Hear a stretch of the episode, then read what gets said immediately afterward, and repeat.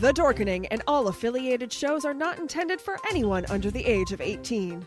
The following may contain discussions or scenes that have adult situations, graphic violence, nudity, strong sexual content, and graphic language. This show is intended for mature audiences only. Viewer discretion is advised. Look, up in the sky, it's a bird! It's a plane!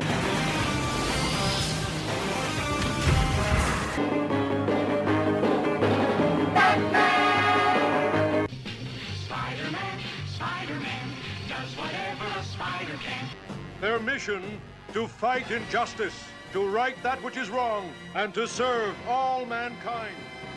I can't get over this, so the only thing left to say, of course, is the one obvious thing. Excelsior! Everyone thinks because you're a zombie, you don't know good coffee. Well, they're wrong. There's only one brew that gets my seal of approval. Deadly Grounds coffee is my guilty pleasure. The aroma is so intoxicating. It brings all of my neighbors out of the woodwork. Deadly Grounds coffee. Coffee to die for, and zombie approved. It's good to get a little deadly. Use the front door! Oh, they're so disgusting. Do you have a hankering for horror knowledge? We have such sights to show you. Do you require raging retro reviews? Do you desire discussions with devastatingly dashing dorks? How to free, baby. The Dorkening Podcast Network has nearly 30 shows to satisfy all of your nerdy, geeky, and dorky needs, from horror reviews and celebrity interviews. Hi, I'm Adam Green, the director of the Hatchet films and the star of Allison. Hi, this is Dominic Pace, who played the bounty hunter Gecko from The Mandalorian. Hi, I'm Mike Price. I'm a writer on The Simpsons. I co-created F for Family. Hi, guys. This is Dee Wallace from E.T. and Cujo. Hi, my name is Kurando Mitsutake, director of Gunwoman and Karate Kill. Hi, this is Samantha Newark, the voice of Jem and Jerrica from the original Jem and the Holograms cartoon series. As well as nostalgic trips into the past, pop culture, the latest in entertainment news, and so much more. Featuring a variety of shows and hosts that will simultaneously enrage, enlighten, and entertain you.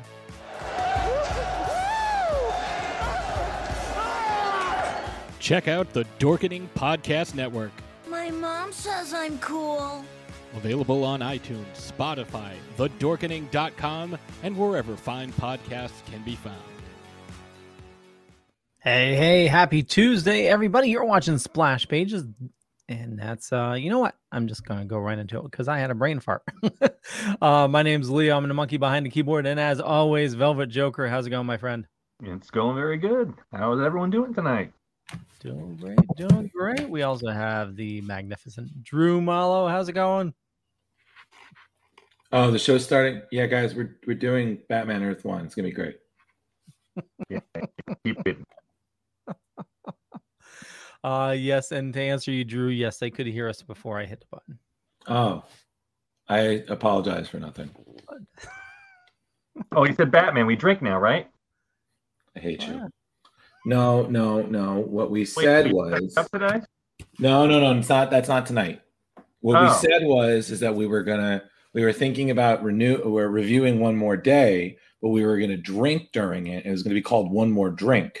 Oh, right. I got confused. I mean, if you want to drink now, that's fine. It's a Tuesday.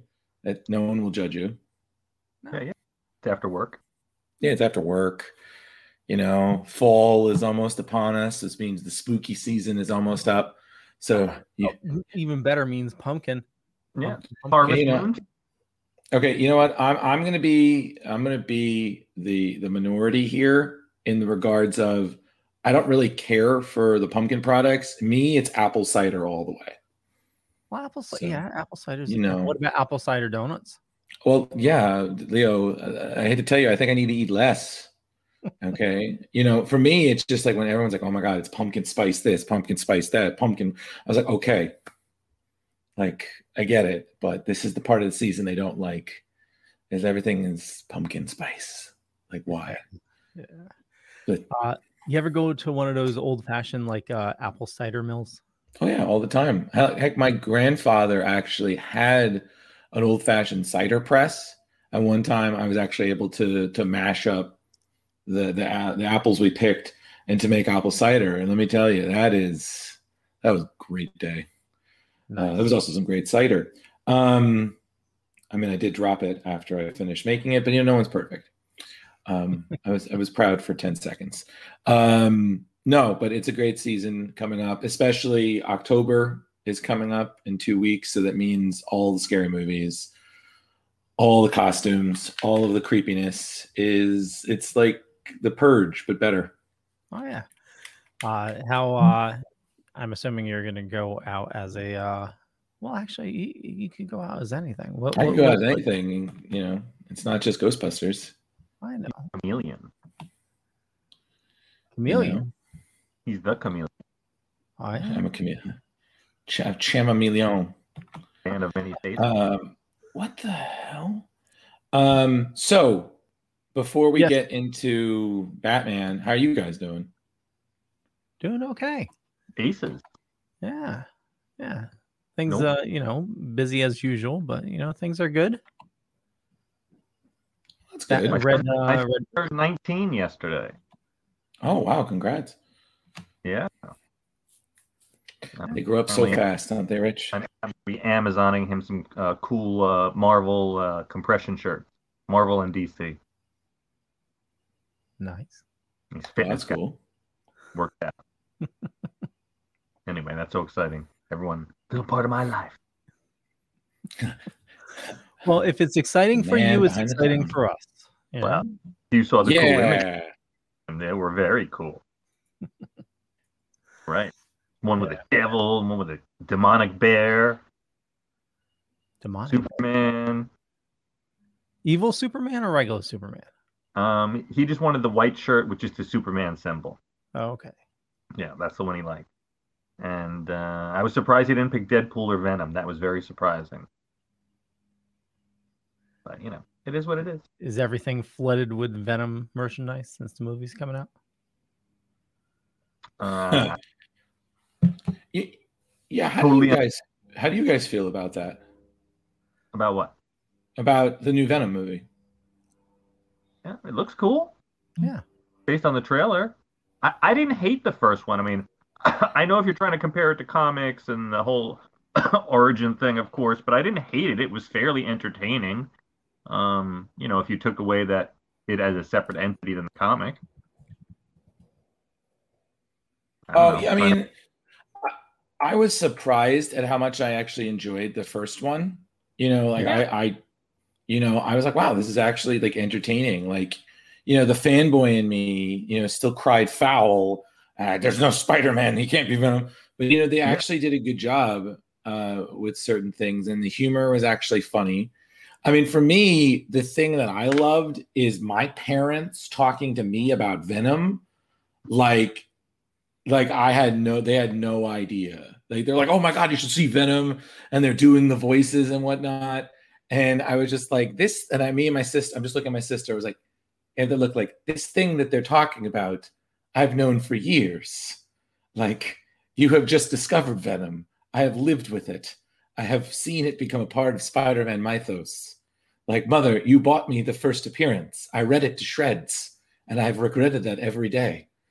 But the second one is good. I'm just a little wary about the humor because I don't want them to make Venom too dumb, if that makes sense.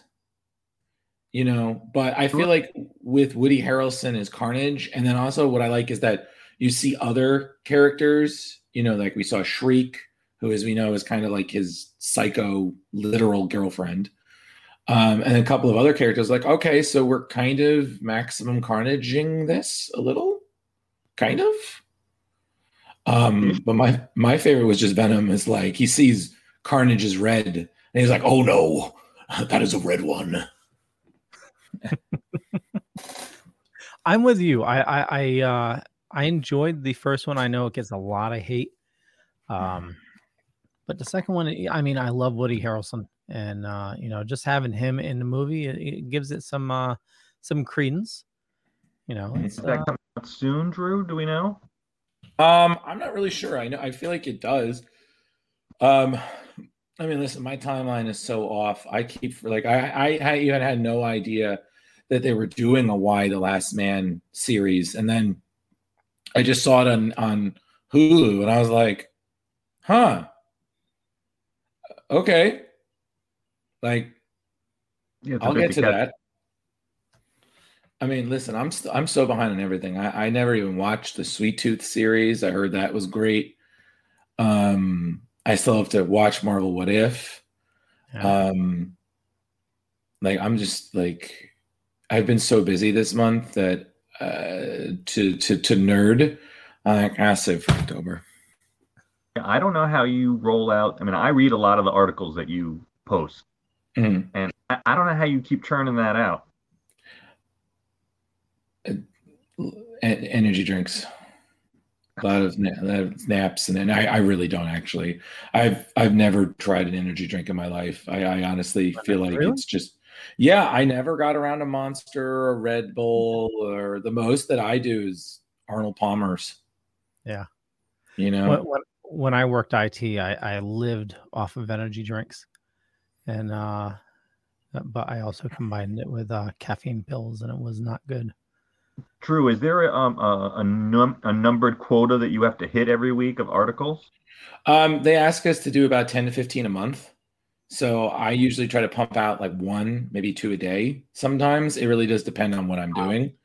Mm-hmm. So I'm trying to do that, plus my other job with Screen Rant, plus spending time with Ange, spending time for myself, reading. That's some of that time. Yeah, I usually don't go to bed till like midnight. So, you know, life is good. It's just busy. Yeah. So sleep is great. I can't tell you how much I enjoy my 6 to 8 hours. Like, boy, do I love it, Rich. I love it so much. Just a few years ago, I used to be able to pop at 5 in the morning, 4 in the morning, even when I had the bagel shop, 2, 3 in the morning. But man, getting up before 7:30 right now is so difficult. So difficult. Yeah, I mean, I've always been an early bird, but I just can't even. It's one of those, you know. But, you know, I choose the subjects I like. I do my best to get them out on time. Sometimes I admit I'm a little bad with deadlines. So I try to get as much as I can out when I can get it out. And if it sits for a while before it goes up, it's fine. I mean, my editors are really understanding and very cool. So, you know, it's just, it's nice when I'm like, oh, my God, I wrote 500 articles. I'm like, well, that's neat. And some people are like, wow, that's a big deal. And I'm like, I guess I just write. See, now you got a book right there. Yeah. Oh, gosh. So do they give you any tools for like research or? Mm-hmm. Oh, yeah. We have websites. For any of those who want to try out for Screen Rant, I can't speak for the other departments, but I can speak for comics. You get great editors, all the resources that you can need for sites that you can use to read and absorb information and whatnot. And yeah, they let you write it, you put together the TLDR because some people don't want to read. They'll just picture, 15 words or less, done. Yeah. And as of they're coming out with all these like AI tools for writing and stuff like that for like, do they give you, you know, hey, we want a Batman article and, you know, we're looking for, you know, not give you the exact topic, but say, hey, there, you know, there's Cobblepot is like trending. So let's try to get Cobblepot in there. Well, I mean, they'll make suggestions about it. Like right now, we're really mining a lot of connections to Sam Raimi's stuff with the big change that they did recently in the comics of Norman Osborn / the Green Goblin's origin. I don't know if you guys read or heard about that, but yeah. I mean, Rich, you did, right? You heard about the deal Norman made? It's been amazing. Mm-hmm. I think we talked about that with Chris. You weren't here. Mm-hmm. We talked about Chris a little bit. Leo easily gets confused because there's a lot of information in that. There is. Yes. And yes. I actually, Drew, I was not caught up, but I quickly got caught up in that one issue. Yeah. But yeah, so spoiler, Leo, is that now, instead of just a mere lab accident gone horribly, horribly wrong, Norman Osborn made a deal with the devil.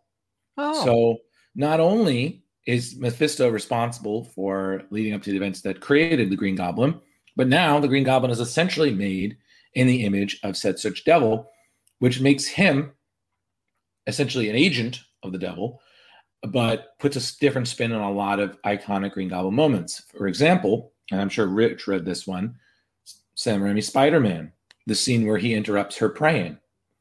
And you always know they're coming in, and then finish it, you know, and she finishes the prayer.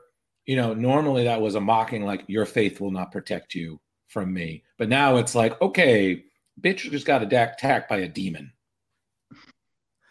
Speaking of Green Goblin, there was a picture posted today that he is actually in the trailer.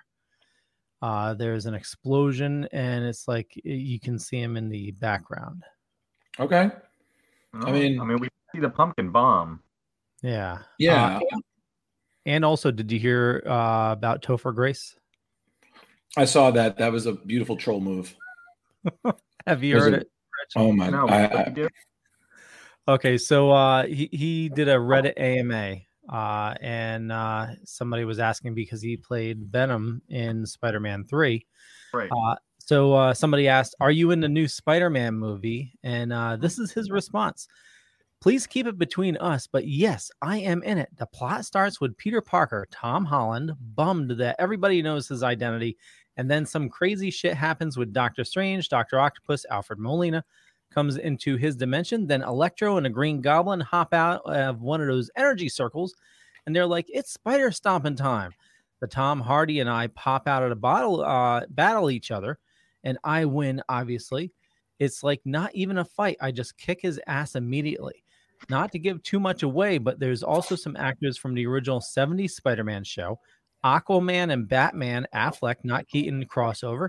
And thanks to Disney, Han Solo's Ghost from Rise of Skywalker and Eve Robot from WALL-E. Again, please keep this between us. Nice. Yeah.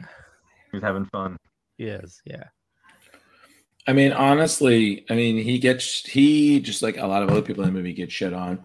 And you just got to admire that he was able to kind of keep his career after that, because there have been flops that some people never recover from. And it wasn't exactly a flop, but, you know, compared to the first two, that was not well received. No, not at all. You know, well, I think, you know, that dance really. You know, what's the funny thing is that I was talking about this because I was at a wedding this weekend, and I was talking about this with one of my friends, and I like how normally in superhero movies, everybody compares to what you shouldn't do is Spider-Man 3. I think nerds, and I need to speak this to all of you out here who are watching, all 9 of you, probably more, but, you know, we need to realize that the film that we hold comparison to should not be Spider-Man 3. It should be Mortal Kombat Annihilation, because that movie crammed way too many characters in 2.5 something hours, did nothing with a lot of them, and then made their big main character a freaking kaiju. Okay? That's my thoughts, everybody. That is the gold, or in this case, shitty standard that we shouldn't try to reach, where we just have a bunch of unnecessary characters that are just put in there for fan service that do absolutely bupkis. Thank you, and good night. Do you put that above Street Fighter in the movie? Yes. Okay. And I did say this because as much as people love that movie, I fell asleep in that movie, and I have absolutely no desire to watch it again. Because besides Raul Julia, I didn't care. Yeah. What was even funnier was they came out with Street Fighter, the video game, the movie, the video game. That's a long title for an NES. Right? Yeah. I don't know what the actual title was, but they made a video game off the movie that was based off of a video game. What was that, like Sega? I think so. Yeah. Yeah. They got Rich. There was a lot of mistakes made back then. We had to. How would we learn if we weren't willing to make mistakes? Evolution. You know? Can you believe Pong is now whatever video games we have that are current? Exciting. Hey, listen.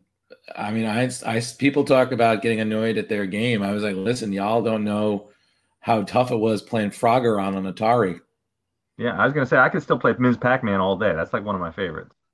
Oh, yeah. You know, but for me, it was Frogger. I was like, I remember waking up when I was a kid, and my dad still had one. I remember waking up extra early, get ready for school and everything, just so I could have 8 minutes of Frogger. Nice. Just 8 minutes of that bright, obnoxiously colored, simple game of a frog somehow going nowhere. Getting across the street, not getting squashed. You're not getting squashed. No. It wasn't just that. Then you also have to get across the logs, yeah, the alligators, ants. I don't really know what else. I only got past the third level because, again, I was like 6. You know, this was a big deal for me. This is before PlayStation revolutionized everything in my brain. And you had to get to the girl frog, too. There you go. You know, I didn't even know there was a girl frog, so there you go. Wow. We've come a long way from that in Galaga. Oh, yeah. How about Asteroids? I love Asteroids. Donkey Kong.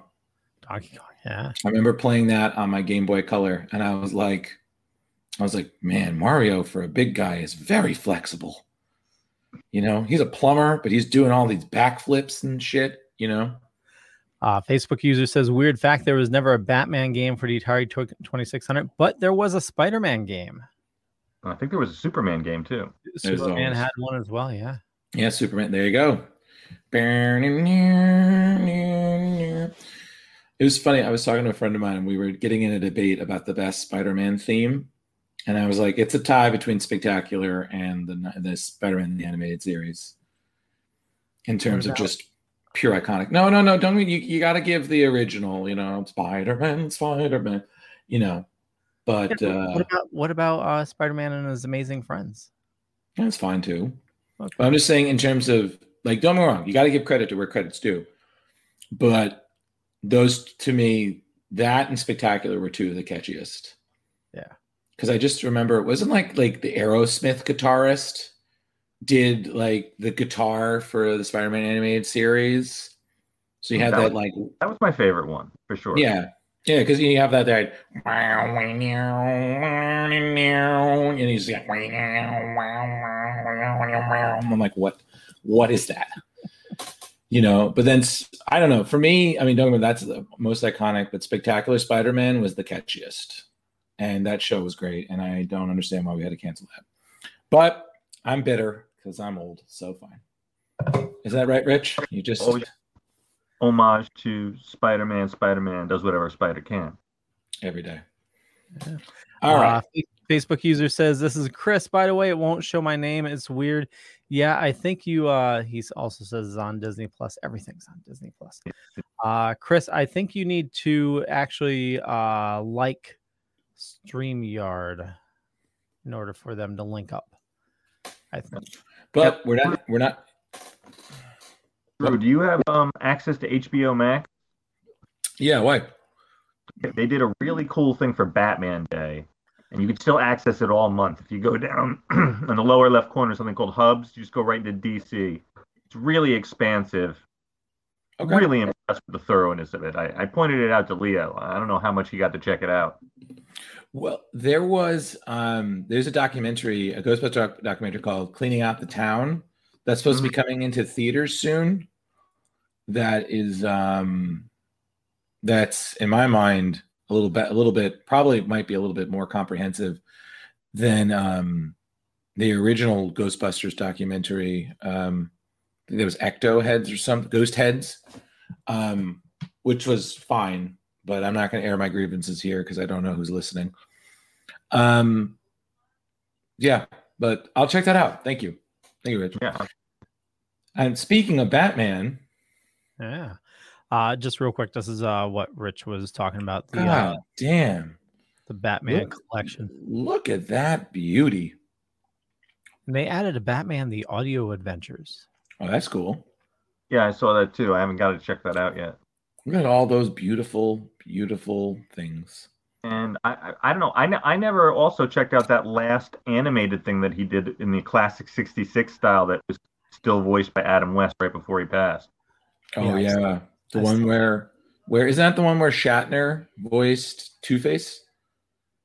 Right? I do not know. Yeah. Good times. Yeah. Well, yes. Yeah, so speaking of, let me pull Batman up right here. Yeah. So I'm gonna channel my inner Sophia. And actually, Facebook user says it got canceled because of Disney. And Cleaning Up the Town is on streaming because been out since last year. And so tonight we're going to be talking about Batman Earth One, volumes 1, 2, and 3. Volume 1 came out in 2012. So channeling my inner Sophia, picture at Sicily, 2012. And in 2012, we saw the economy return, but unfortunately also Hurricane Sandy and Sandy Hook. Yep.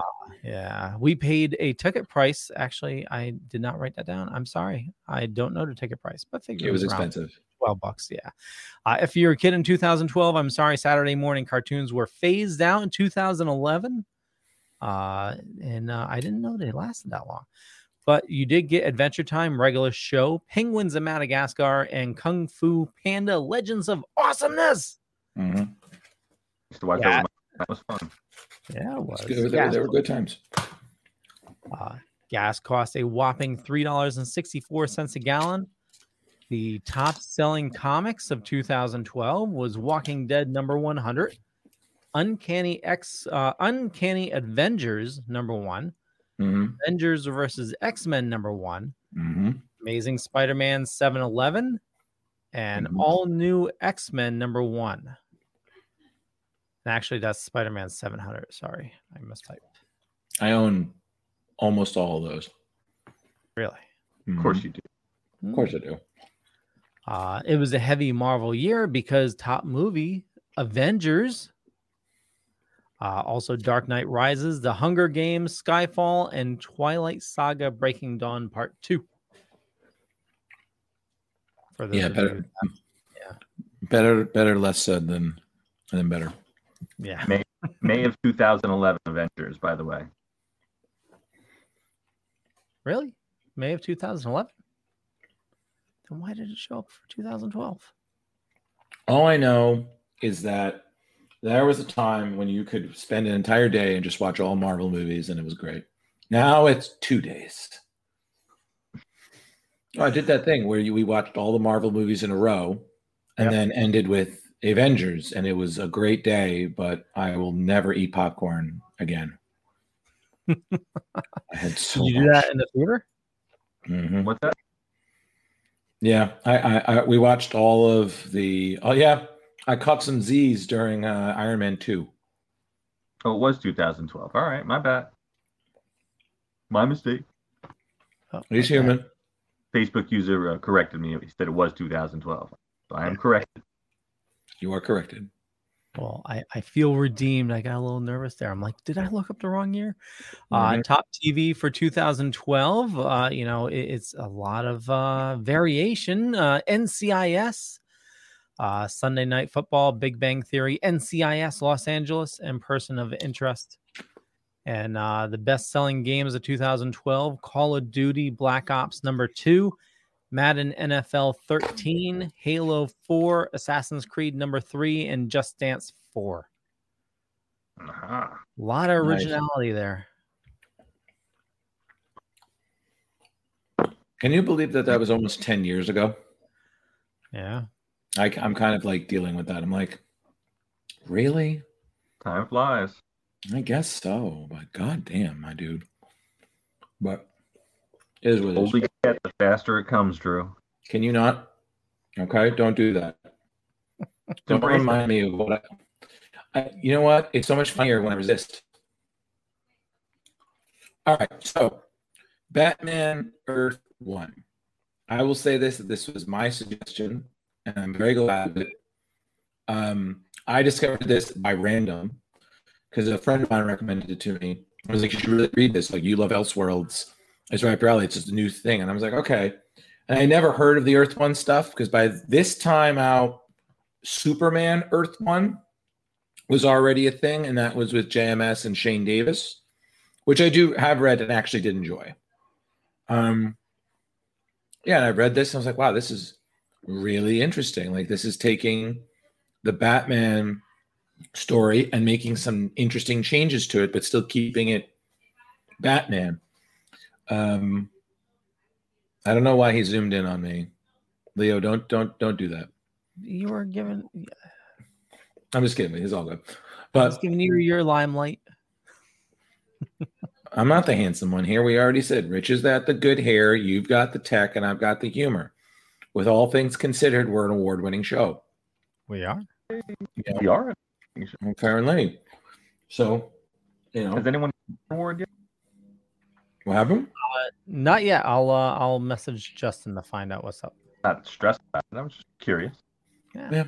But I'm very excited, and I'm very also excited we all read all three volumes. So thank you, Leo. I hadn't read the third one. So that is the first thing I did when I found I was like, oh, I'm going to read some comics today. Shh. But, yeah, wow. I very much enjoyed this. And I'm really glad we're going to get to describe all this. Everyone, go out and buy this book. All comic stores have it. And, yes, Barnes & Noble. I mean that, too. So... All right, so why don't you give us a synopsis of sure. Batman Earth One, Volume One? Mm-hmm. And just because I like showing off, little thing here, and if you see this, wait, that's autographed by the artist Gary Frank, who I had to meet at Comic Con a couple of years ago. Really nice guy. He signed both my volumes. Wonderful. All right, so Batman Earth One. Imagine. Batman is not a hero. He is just a man. Fallible, vulnerable, and angry. In a Gotham City where friend and foe are indistinguishable, Bruce Wayne's path toward becoming the Dark Knight is riddled with more obstacles than ever before. Focused on punishing his parents' true killers and the corrupt police that allowed them to go free, Bruce Wayne's thirst for vengeance fuels his mad crusade, and no one, not even Alfred, can stop him. In the tradition of the #1 New York best-selling Superman Earth One, writer Geoff Johns and artist Gary Frank reimagine a new mythology for the Dark Knight, where the familiar is no longer the expected. In this long-awaited original graphic novel from DC Comics. Wow. Awesome. Love it. I wanted to read that in my Conroy voice, but I was like, no, this is fine. Well, you did a fine job, my friend. A fine job. Welcome. Yeah, well, one of these days, I've always wanted to do. I think I've watched our intro so much, I wanted to like write it all down and then try to do it all myself, just to see how ridiculous it would be. Even the female parts, just you know, just to see if I could get the voices or the cadence wrong, right, and just see if it would be just as entertaining. I'm like, no. I'm no Anthony Michael Hall. Yeah, Leo, what happened to that animated intro that you showed us months ago? I've been afraid to play it because somebody said that I could get hit with like copyright. So I've been afraid to play it, but I think they're wrong. So I might just add it. I'm going to just double check on that before, because the last thing you need is, we're an award-winning show. Click, that's being sued. Yeah. You know, that dude. Exactly. We're really somebody now. We got an award and a lawsuit. Man. Like I'm sure my wife will love that. Oh yeah, that'll be just great. We would just get a cease and desist. Just a cease and desist. And if we didn't take it off, then it would be a lawsuit. Ah, exactly. I don't know. See? I would say you gotta play the angles. You gotta play the angles. Red tape, Leo. Look for the red tape and don't get wrapped in it. That's a lot of red tape. All right. By Leo, double axes. Double axes and tape. All right. So I had to stop my gum. because I kept blowing bubbles, and I know Rich was distracting Rich because he looked at me. He was like, I totally wanted to like pop it through the window, but I knew it wouldn't work. And it's funny because Geoff Johns said that one of the big things that he wanted to do here that was different was actually have Batman, you could see Batman's eyes, because he felt that it humanized Batman a bit more. Because again, you know, people are used to like the mask with hiding the eyes to compliment his otherworldly demeanor. So he wanted to make sure that Gary Frank, who does a great job this entire, in all the volumes, you wanted to see the eyes. So it kind of makes him more of a man, or at least grounds him in that regard. Because this is an early Batman. Oh, yeah. You know? Yeah, this is Batman just starting out. And I love Gary Frank's art. He did a, what was that, Superman Secret Origin, with it was, he drew it like Christopher Reeve. Absolutely love it. But yeah, it's now that you said that with his eyes, it totally makes sense, because yeah, it definitely gave, you know, it definitely humanized him. Oh, 100%. Yeah. Yeah, so it's hard because the fan in me wants to go over all the big scenes and just show off all this great artwork and pacing. But I also know somebody here, and I quote, said, I 50% loved it and 50% hated it. Can you guess who that was, kids? I'll give you a hint. Who, me? Me? Oh, yeah, 100% you. No, my main problem with this story is... This volume, right? To see them die again. Oh my God, that story just beat it to death. You're killing me. Killing me. I think my favorite is, I remember, like, I don't know why this still makes me laugh. They were talking about the MCU bringing back Uncle Ben, and they had that SpongeBob meme where he's afraid about getting beat up by the old guy, and that one fish, Harold, I think it is basically being the antagonistic one. And he's just like, how many times must we teach you this lesson, old man? And I was like, oh God, it's kind of the same thing with the Wayans. I was like, how many times must we teach you this lesson? They must beat us over the head with those stupid pearls. I think we should count how many times it's been done over.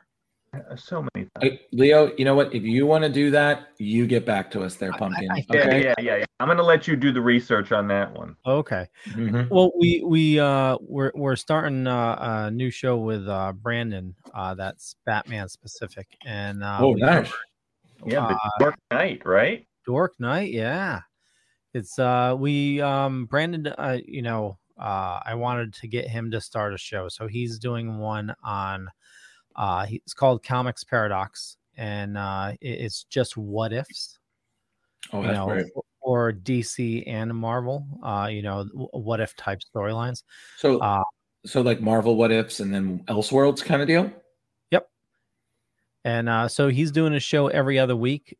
So the off weeks, we started recording something called The Dork Knight, but we recorded Batman number 200 last week. Oh, that was a good one. Week before, yeah, but it kicks it off with the retelling of the Wayne's death, and I was like, if you ever need help with that, or if there are certain stories, I have a decent collection of Batman Elseworlds on my own, and I have no problem talking about some of them, because some of them are fucking brilliant. So, Justin and Brandon, yeah, okay, that's an interesting combination. Yeah. All right. Yeah, we can talk about that another time. Yeah. We'll continue with Batman Earth One. So getting back to Rich, why you didn't? Yeah, that was just my big thing. I you just beat that thing to death, and you're killing me. And I realize you're retelling a story, and then there are aspects of the story that I really like. Mm-hmm. I actually thought it was really interesting, the Alfred angle. You got kind of young Alfred. And he's put into the position after the Waynes die where the Waynes are like, yeah, we want Alfred to be the guardian, and he knows nothing about it. He was not made aware. Right. You know, he's not, you know, he looks like he's a guy like in his mid to late 40s, obviously military background, mm-hmm. and certainly not a guy that's going to take care of little. The thing that I also like is that, again, with this is that there are certain small touches here that I really enjoyed, like making like the Penguin the mayor. That was great. Yeah.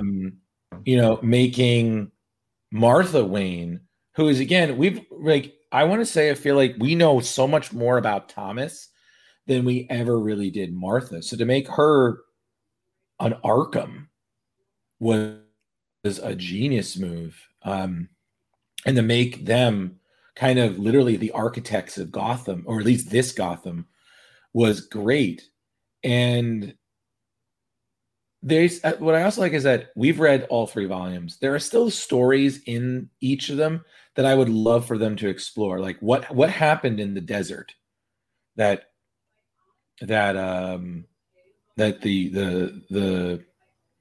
Thomas and Alfred experienced together. You know, it was just great. And then the cast is fantastic because you have Gordon, who's basically Gordon but a little different, and I have to say, this is one of my favorite versions of Harvey Bullock. Oh, totally. Like, yeah. I'm glad you mentioned that. This is a phenomenal fleshing out of the Harvey Bullock character. What a jackass. Like, but in the best way possible. A jackass, but sort of like, you know, you had a reversal of roles where you had Harvey that really wanted to go after these unsolved cases. And, you know, it was for ulterior motives, but then you also had Gordon that was like, you know, he didn't really give a fuck, you know, it was just, yeah, he did, but he had his own motives for, like, right. Not really, he was going through the motions. Yeah. And what actually turned Harvey at the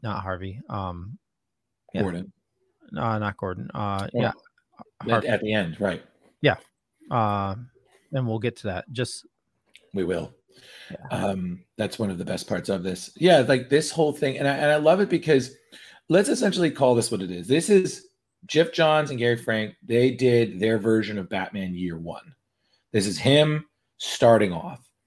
You know, we get this better idea, like, and all the major things are here. They're getting afraid by the bats. You know, Alfred is the surrogate parent, becoming Batman. You know, being inspired by it, you know. And then one of the other great characters is you have this original character, or at least to me was original, you have Jessica Dent. And then you have her bully brother, Harvey, who just does not like Wayne.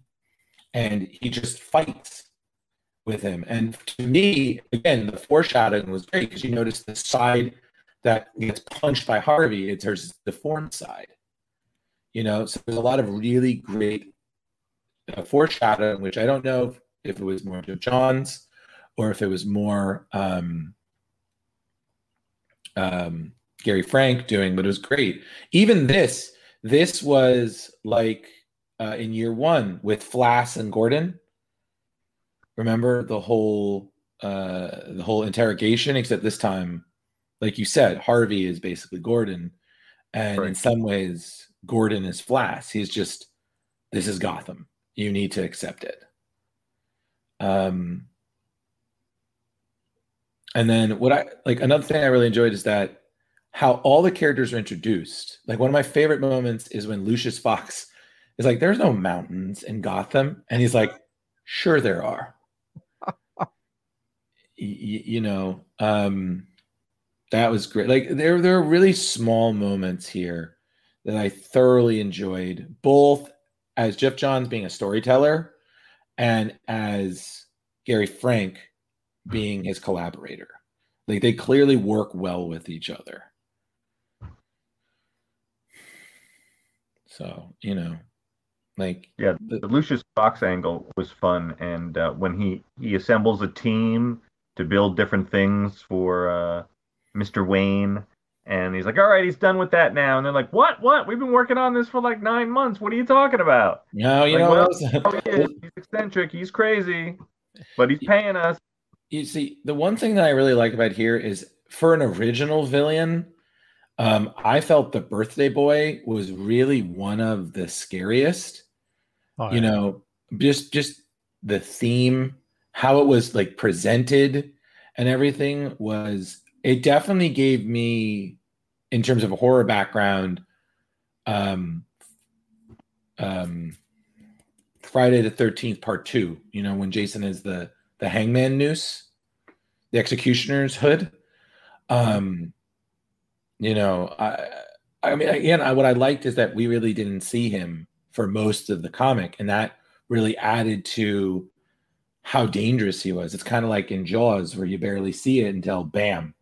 Like even this moment here was great because you think Batman's got the upper hand and he just proves it again. I'm inexperienced. I have no idea what the fuck I'm doing. You know? Yeah, he's not even a detective at this point. Exactly. And that was really interesting because in another world, who else would teach him to be a detective? It's like James Gordon, of course. Like, hell, even this, he accidentally broke Gordon's nose. You know? Like, how wonderful. Like, yeah, next page.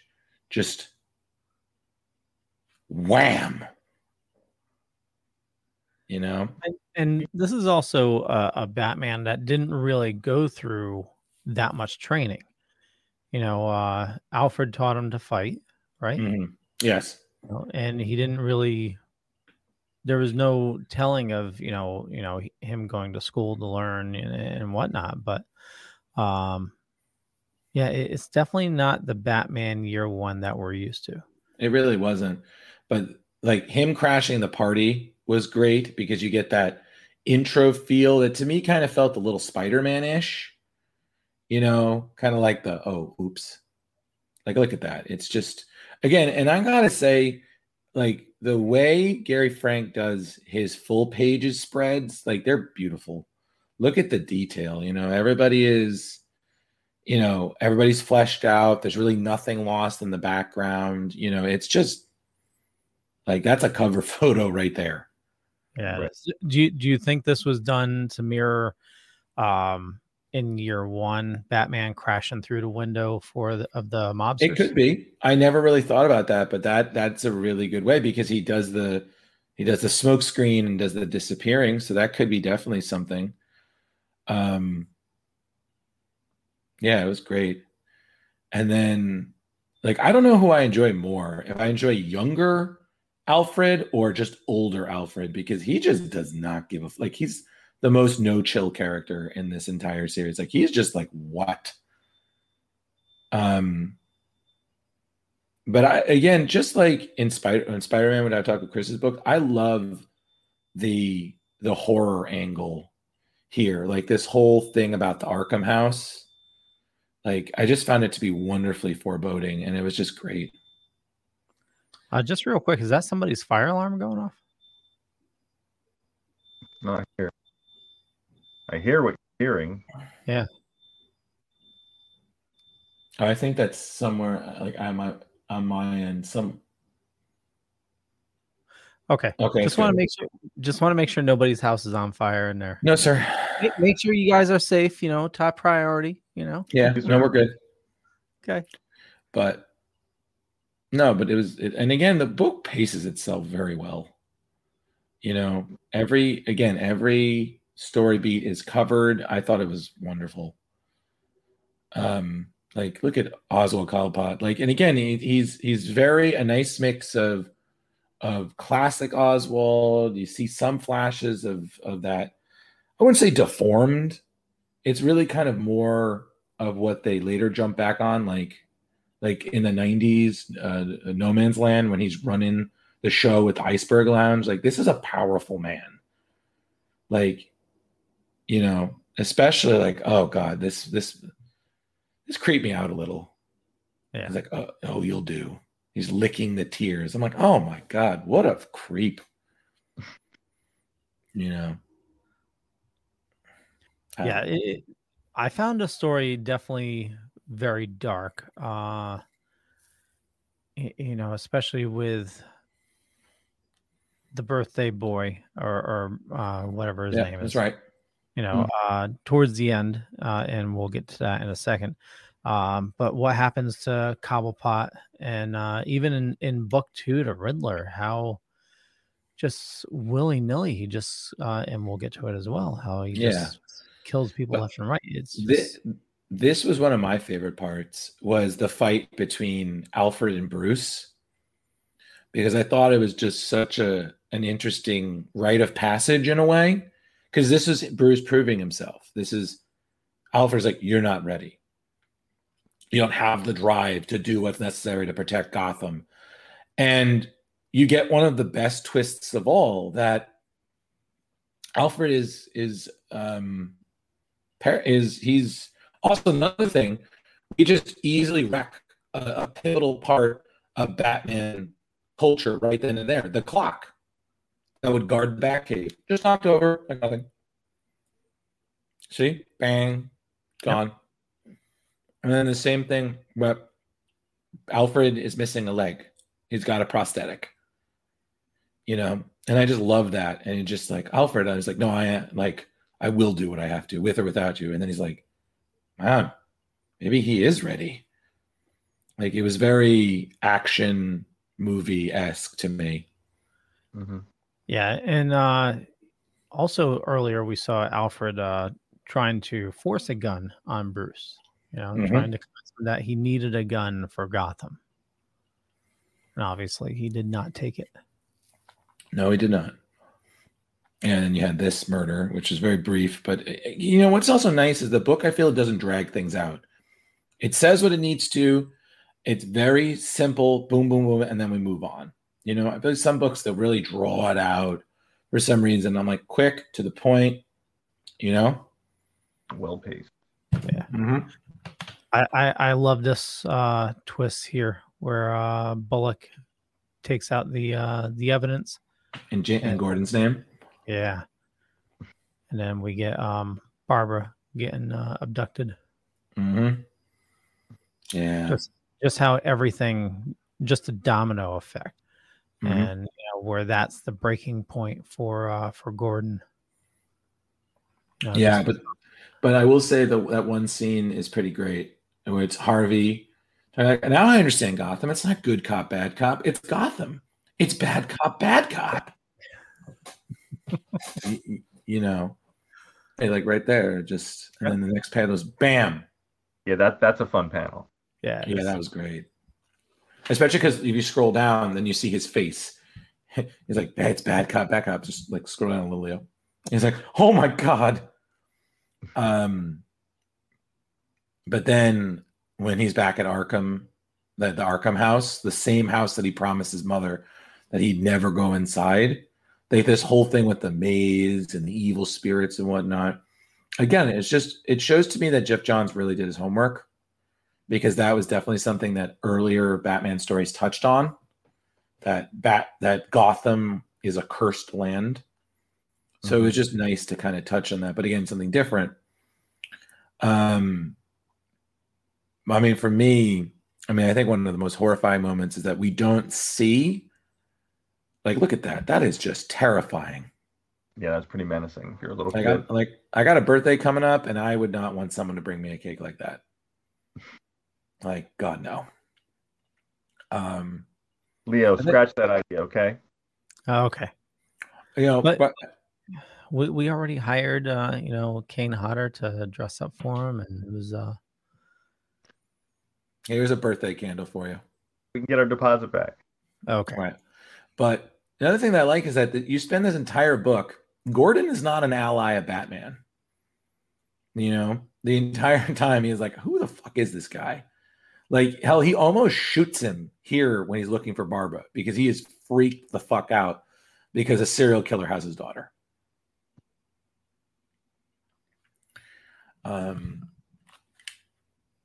Like, look at that right there. So great.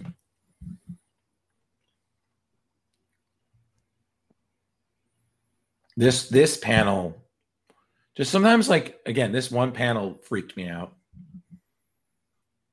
Like, I think that's an Alice in Wonderland quote. You'll all go crazy. Yeah, because then, like, we're all crazy in here. Isn't that from The Looking Glass? Yeah. The Mad Hatter.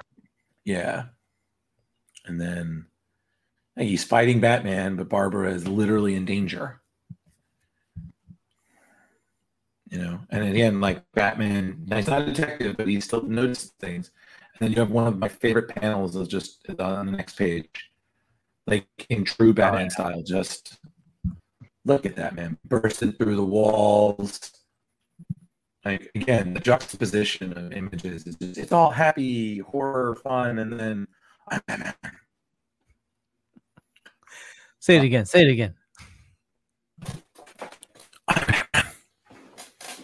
You know, I hate you both. But you know, but for me, the other great moment was that you had what Harvey saw. You don't need to see it. You already know what was down there. And Batman has the best line for it. He's like, evil, real evil. And I'm like, it's just so great. Because again, you don't need to see it, but you know it's horrifying. Yeah. Like, yeah, that's just good storytelling. You know, just look at the look of horror on his face. Mm-hmm. Yeah, and you just see just a little glimpse of it with just some flies and snapping of bones. Yep. Yeah, it's just horrible. Yeah, and then using the cape as a weapon to disable the Birthday Boy was just wonderful. Oh, yeah. But I have to be honest with you, while this was good, it was the final battle with Cobblepot that was just perfect because it mocks one of the biggest Batman moments. It's the, who are you? Vengeance. And then he just laughs. So dramatic. And the same thing, like, what are you going to do? Stop me with an umbrella? And then he stabs him. I was like, yeah, we, well, a little cocky coming in there, Bruce.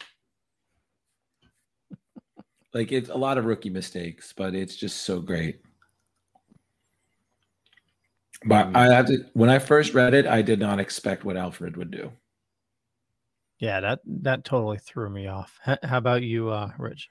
Yeah, I did not see that. I did not see that coming. I did not see Alfred pulling a bullet in old Cobblepot. But what I like is that, again, you have the speech. It's like there's two kinds of people in Gotham. There are predators and prey. And there's a third kind, Cobblepot. And then you just see Alfred there. Survivors. And then just boom. You know, look on his face. He's like, all right, I fucked up. Well, I think, and then even here, the next one is the fact that the umbrella opened and just fluttered down. I was like, that little whimsy, you know?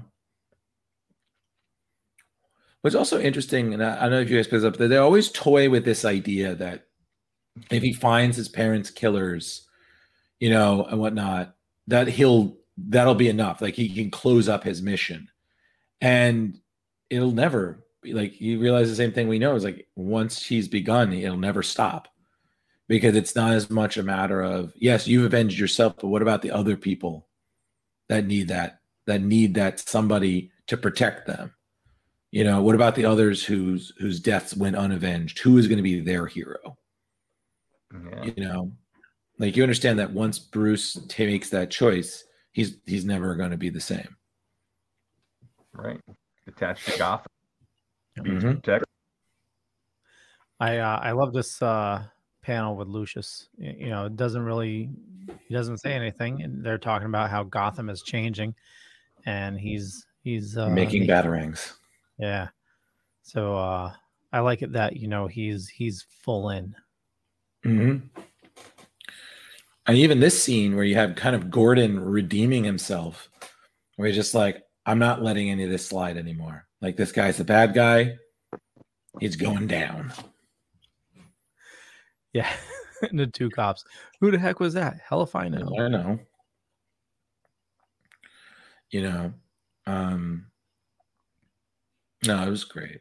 And again, there's so much foreshadowing here. Like, you got Barbara considering being Batgirl. You got Harvey Bullock becoming a boozy alcoholic. You have a new mayor of Gotham who happens to be the twin sister of Harvey Dent. And you're like, oh, crap, this can't go well. And you mentioned the foreshadowing with Harvey Dent in this book, but it also happens in the second book as well, where just the shadows, it's. Yep. But then I think they were, I don't know if we want to get into spoilers or not, but I think they did the foreshadowing really heavy with that because of how everything transpired. Oh, totally. We'll get to that in a minute. Yep, totally. But yeah, and even this, like the little hug, you know, and I just love the way Alfred phrased it. It was really great. He was like, we're not building a better you or a better Gotham. We got to build a better legend. So you have that where Bruce didn't act in the beginning when that robbery, he was like, now he's changing it. It's like crime is crime. Yeah. You know? And then of course we got the intro into our next big baddie, which was done in a nice way, I got to admit. You know. Who is Batman? And then click. What a riddle. What a riddle. And then volume 2. Yeah. Take it away, Rich. Yeah, I'm all ready. All right.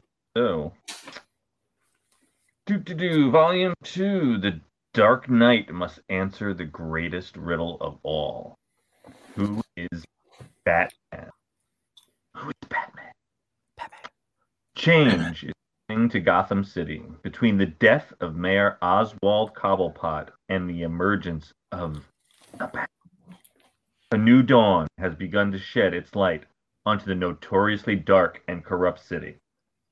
But even as new Mayor Jessica Dent and her twin brother, District Attorney Harvey Dent, join in the Dark Knight and Detective Jim Gordon's crusade against Gotham's criminal element, a new threat arises, one that enjoys playing a simple game of riddles. Answer wrong, and you die. Answer correctly, and ... The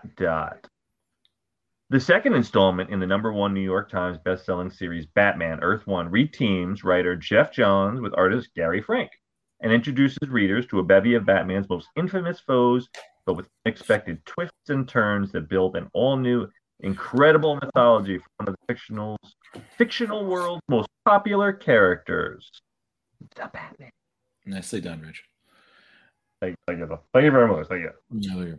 But I will say regarding that, Rich, I do agree with you that I felt that this story, since we already laid down the foundations, was a bit more complicated and better for that because, you know, again, the Riddler, and it's funny because I remember them writers for the Batman animated series saying that the reason that they stopped showing the Riddler so much is that they got tired of spending so much time trying to write good riddles. And I was like, yeah, that's kind of funny if you think about it.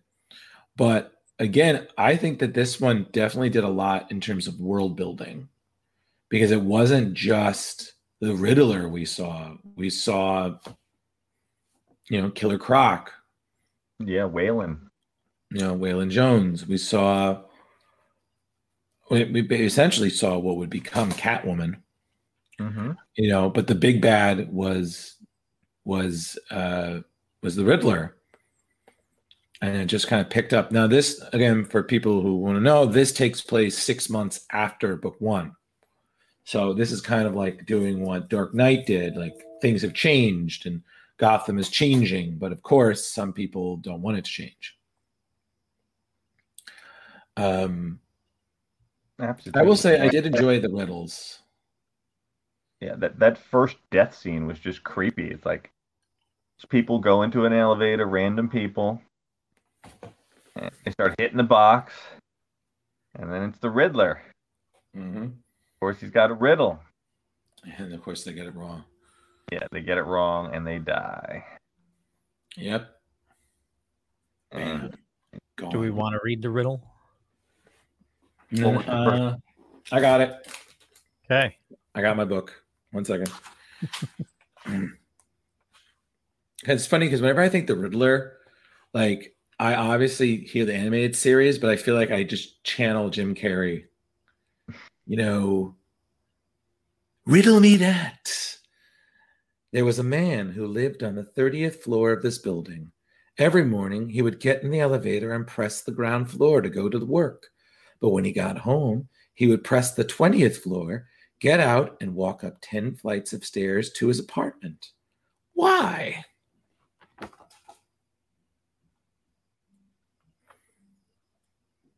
Oh, am I supposed to give the answer? I wasn't sure how we're doing this.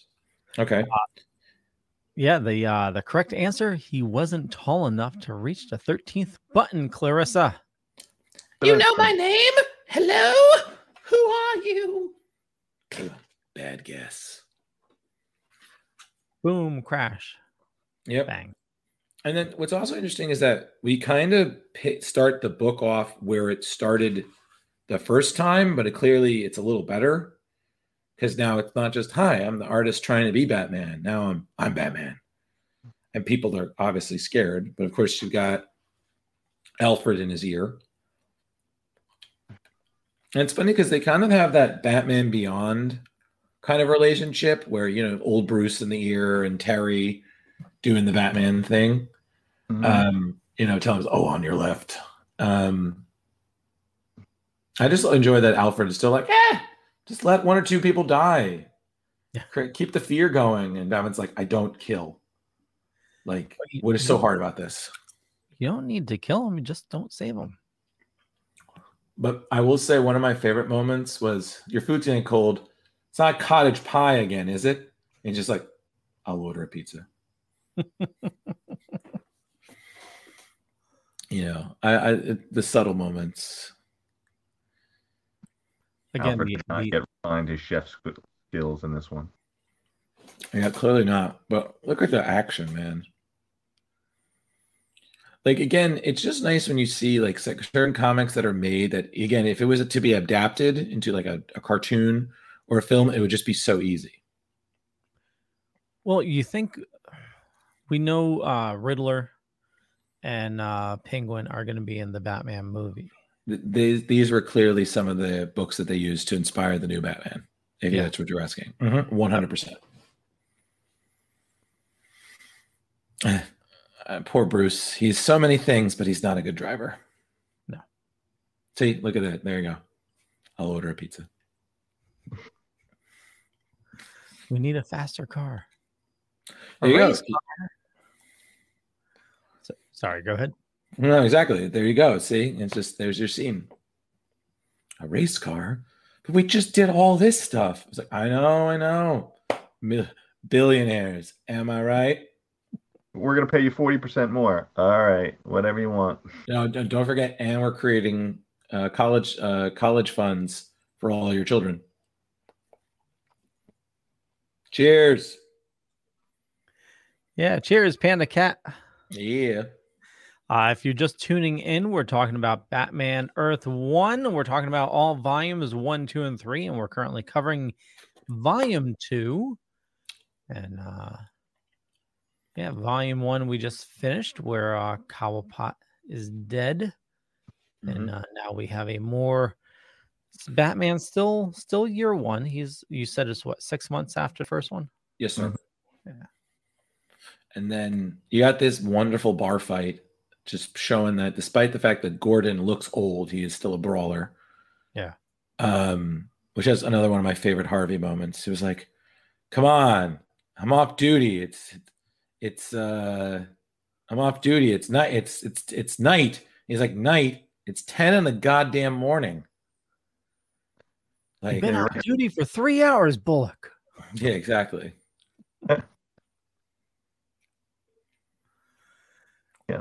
The roles have reversed. Oh yeah, exactly. Yeah. Also, Jim wasn't like an alcoholic. He just was kind of useless when it came to taking care of crime. Hope everyone is doing awesome and token on some good shit. Oh yeah, before the show, absolutely. Mm-hmm. Yeah, you know what it is. All right, so, and then again, you know, you have that, like, having Jessica as the love interest kind of other character was really an interesting choice. I was kind of glad for it because it was nice to see someone different who could bring out a different side of Bruce. You know, like, that was one of the more subtle changes that I actually really enjoy in this whole new universe. You know, I feel like she is what we wanted Katie Holmes' character in Batman Begins and then Dark Knight to be, you know? Right. Rachel Dawes. Right. Yeah, that's a good way to put it. Yeah, it's basically what we wanted. Strong or independent character. Mm-hmm. You know. Oh, this was great because it was such a difference. Because, like you said, Rich, you know, you have this Batman that's not a detective. So what did you know about preserving evidence?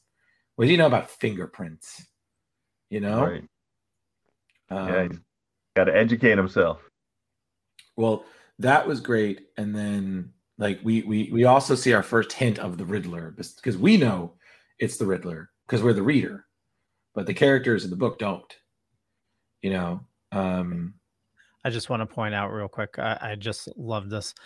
You're not much of a detective, are you? That's not my job.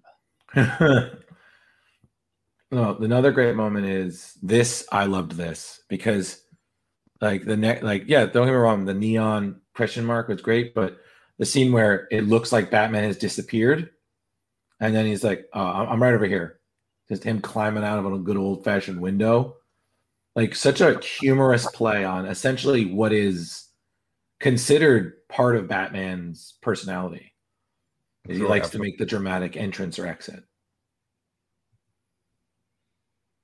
So, Panda Cat says, "Yay, DC!" Totally agree. Agreed, but God, like, I have to be honest with you. Holy crap! Like, I think this is the one version of Harvey Dent. The entire time I was like, God, what an asshole. Oh, yeah.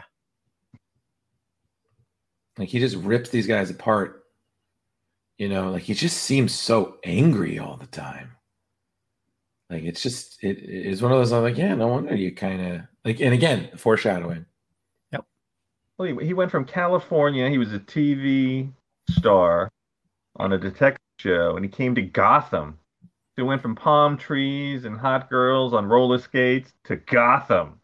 You'd be mad. Well, it's not even that. It's just, you know, you see him and now he's just a boozed up washout, you know?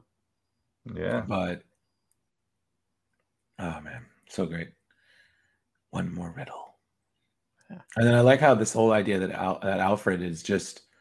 It's just like, you can't trust too many people with this. Like, this is a dangerous thing you're doing. You know? And he's quietly, we don't know to what point he's building his team. Mm-hmm. And then you had the next Riddler plot, which I will read that riddle. 1 second. And again, I got to give credit. The riddles were pretty good. It smells like green paint, it pours like purple paint, and it looks like a white van. What is it? And then you have that guy, a talking painting. It's some kind of joke. He's like, I don't tell jokes. And then, you know, this nightmare scenario of gasoline instead of water, you know. So it smells like green paint, it pours like purple paint, and looks like a white van. What is it? The answer was white paint. Paint. Because it all smells and pours the same, of course. Yeah. And then he's so snide about it. He's like, I'm shocked one of you would get that, considering where we are. How disappointing. You know? But again, you see another great moment in this whole thing where how both Bruce and Alfred are completely inexperienced for this. He's like, cover for me. Alfred's like, with what? What could I say that would be good? Like, well, Bruce had to run away from the fire. They suddenly remembered that he had a date. Like, what could you say, you know? But it's also funny because the Riddler would totally be in a close vicinity to watch his work because he's such, like, for all the Joker is, he's such a narcissist. So, Rich. Yes. You did not really care for the first one, but the second one seems like it sold you on it. He said that he enjoyed it so much. Yeah, yeah. I mean, I love the riddles. I love the introduction of Waylon, Killer Croc, showing that he's not an animal. He's not out to eat people. He's just a guy that has a horrible skin condition and incredible strength, and he'd rather just be left alone than be a sideshow freak. I also really loved this kind of introduction because we know who this is, you know. But forgot about this scene. Yeah, the way that Batman's injured and he drops into a garden where it just happens to be Catwoman's penthouse, aka. I mean, well, we could say it, right? Yeah, we could say it. Yeah, it's Catwoman. It's Selena Kyle. Yeah, and but it's not even her apartment. Right, and what I love is that Alfred ribs him in the apartment. We don't find that out later. What I love is that Alfred ribs him about it. He's like, who did this, Frankenstein? I was like, yeah, she did the best she could. And he's like, she? You know, it's like, you hound. Oh, this scene was really great. He was like, you can wear spandex. Like, it's not going to help with. There's like, you know what wearing body armor says? The guy needs body armor. And I'm like, boy, you know, you've been at this 6 months and you're still a little cocky shit. Yeah, that was a weird line. But it was funny. Especially since he wears nothing but body armor now. You know, but I also feel like the story lagged a little just because you had so much going on with whatnot. But I feel like it really picked up when he went into this, like right now when Batman went into the sewers to find Killer Croc. Because like you said, Rich, it would have been so easy to just make Killer Croc another villain because he's been this way for years. He's in the sewer, you know, he attacks people, he eats people, you know, he's more beast than man. But it was nice to see that he's just a guy, like you said, he's a guy with a horrible condition who was made to look like a circus freak. And then he got tired of getting hated and shot at, and he went down. So, I mean, he even makes it clear to Batman, he's like, I will show you where you can find the Riddler. You just got to leave me the fuck alone. You know? Although I do love that he makes fun of him. He's like, you want me to call you Batman? Like, you're sticking with that. That's what you're going with? And it's like, you're called Killer Croc. Do we really want to go with names? Yeah, they do get creative with the writing. It's fun. And I also love this. Like, oh, Batman, you can easily see him picking a lock. And he's like, screw this. Put that door right in. Yeah, just Van Damme that door right in. You know?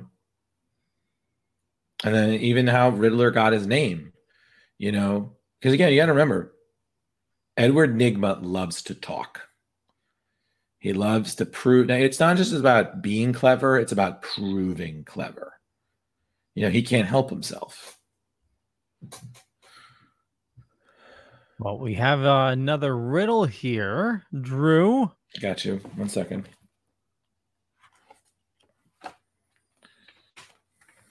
Goddamn riddle master up in here.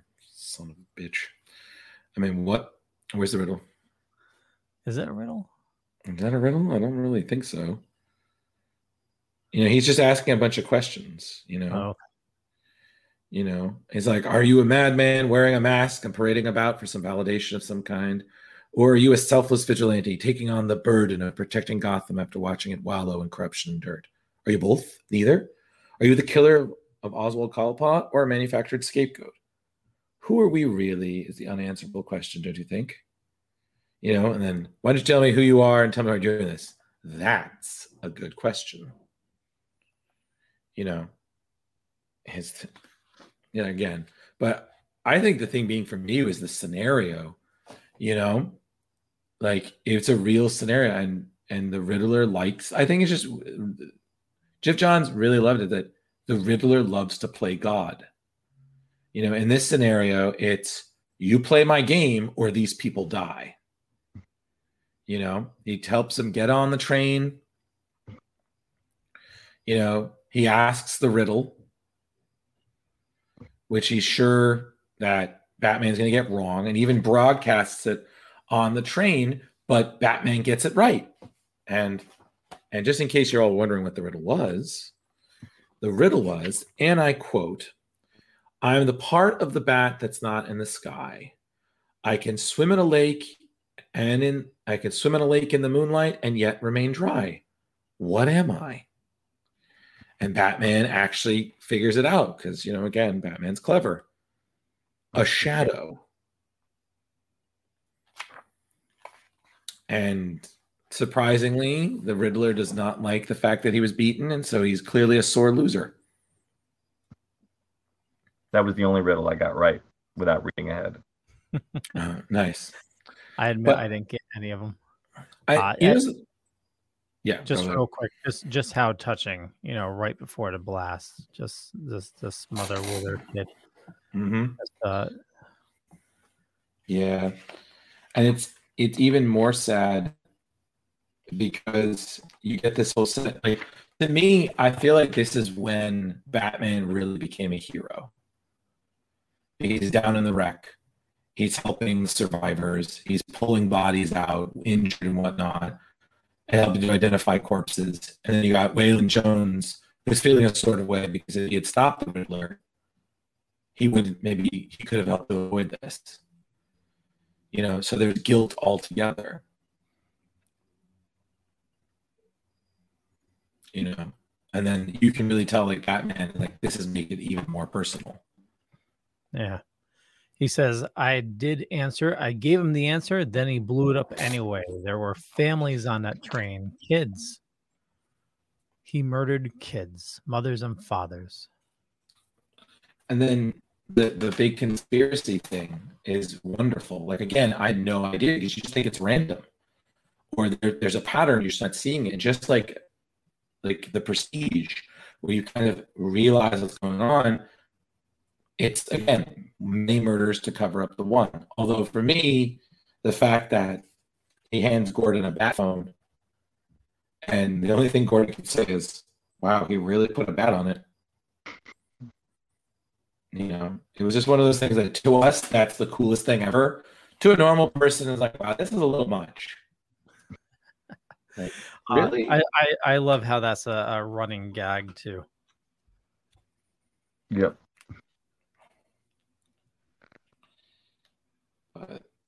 Batman put his logo on everything. We know that. Mm-hmm. But another great moment is a little forward, where I love where Alfred and Bruce are discussing what Batman is. You know, that Bruce considers himself a tool to help Gotham heal and be better. But Alfred is like, no, you're a weapon. Like, you, and Bruce is upset about it. He's like, you asked me to make you this. Weapons are designed to hurt people, and people like Jessica are just collateral. People like Gordon, you can't trust them. Like, you are a weapon, you know? And it's crazy. Also, I'm not going to lie, the moment where Jessica realizes that she knew is pretty great, too. Yeah. Because it's kind of similar to how, like, and how Rachel Dawes in Batman Begins figured it out. Well, I feel like Bruce told her. No, Bruce told her, but I feel like she wouldn't know. You know? But smart, that Dent family. Mm-hmm. But my favorite moment is that this, to me, felt a little similar to Long Halloween. Do you remember when Harvey tried tying Falcone to Bruce Wayne? Right. Yep. You know, so he just comes in and he's like arresting Wayne. He's accusing him. And this was a little bit more personal because he comes in and Wayne is kissing his sister. You know, but to me, the better moment was just Alfred going ham on these cops. Like, they just think, oh, it's just, you know, Bruce Wayne's butler. He's this old paraplegic guy with a cane. He can't do much.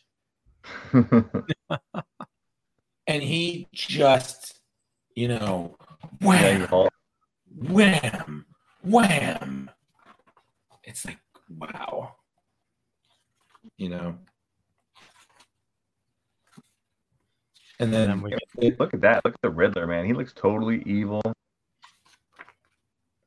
And he does. Mom. In the most casual cosplay that nobody will do because very few people want to be shirtless. Right. Yeah, it's been a few years since I've had those ripped abs. Thank you, Rich. Glad to know. But my favorite is you got Alfred and Bruce comparing bruises. What happened to you? Me? What the hell happened to you? And he's like, yeah, Harvey. Or we were talking and things happened. Harvey caught us. And he's like, good for you. Weren't you behind bars? I didn't hit Harvey back. You know. And it's just like, I just enjoy how Harvey has such a dead-on dislike. Like, it doesn't even feel like justice. It's just, you like my sister. She likes you. I think you're fucking Looney Tunes. I want you not. I like, again, he's still just the bully protecting his sister. Right.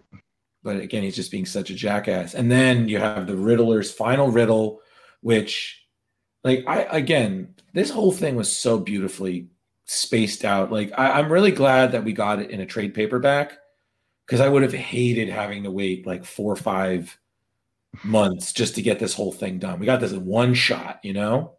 Absolutely. You know? And then I gotta be honest with you, the way that they did the scarring and the kind of the death of Two-Face, and then where they took it, to me, again, that was just like with Alfred killing Penguin. This, I did not expect that. You know, the twist with Jessica. Mm-hmm. Yeah. Like, that to me was one of the best parts. And it was also funny because I don't know if you guys felt like this, but I feel like this book has the multiple ending syndrome. Did you notice that? Like, near the end, I feel like they could have ended it at like multiple places. You know? You know, like you could have ended it after the Riddler was stopped, or like when Killer Croc came in and saved the day, or, you know, like what did you guys feel? Like I felt that was very accurate. Leo? Yeah, no, I agree. What about you, Rich? Yeah, they just kept giving us more. I wasn't going to complain about it. No, totally not. But I just felt so bad because, again, Jessica was collateral. You know, but it wasn't even his fault because it was all the Riddler. You know, and yet again, Bruce knew. He was like, if I'm going to answer the riddle, he's still gonna blow the place up. That's what he wants. So he beats him in his own game. You know, I mean, I just have to be honest with you. If the Batman is any way adapts any of this, I will be thoroughly pleased, because this version of the Riddler was definitely very modern, but still very much Riddler, you know? What do you guys think? Yeah, I felt like an agent of chaos for sure, filled with narcissistic tendencies that was just delightful. Absolutely. I think my favorite moment is when you realize Bruce is following him with the bomb, and you see that first moment of where you really see the Riddler and be like, oh shit. Like, there's no that confident grin. It's like, nope, I'm following you. Now what do we feel? Do we feel that Jessica Dent, like just her touching his head and the chemicals made her mad? She was already mad. The shock of his death made her mad. What did it? My theory is that I think some of it was the unresolved trauma. Some of it was the chemicals. And I think you're right. I think the darkness was always there.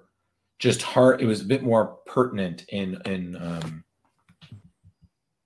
Harvey. You know, Harvey was just, you know. It was all out there up front.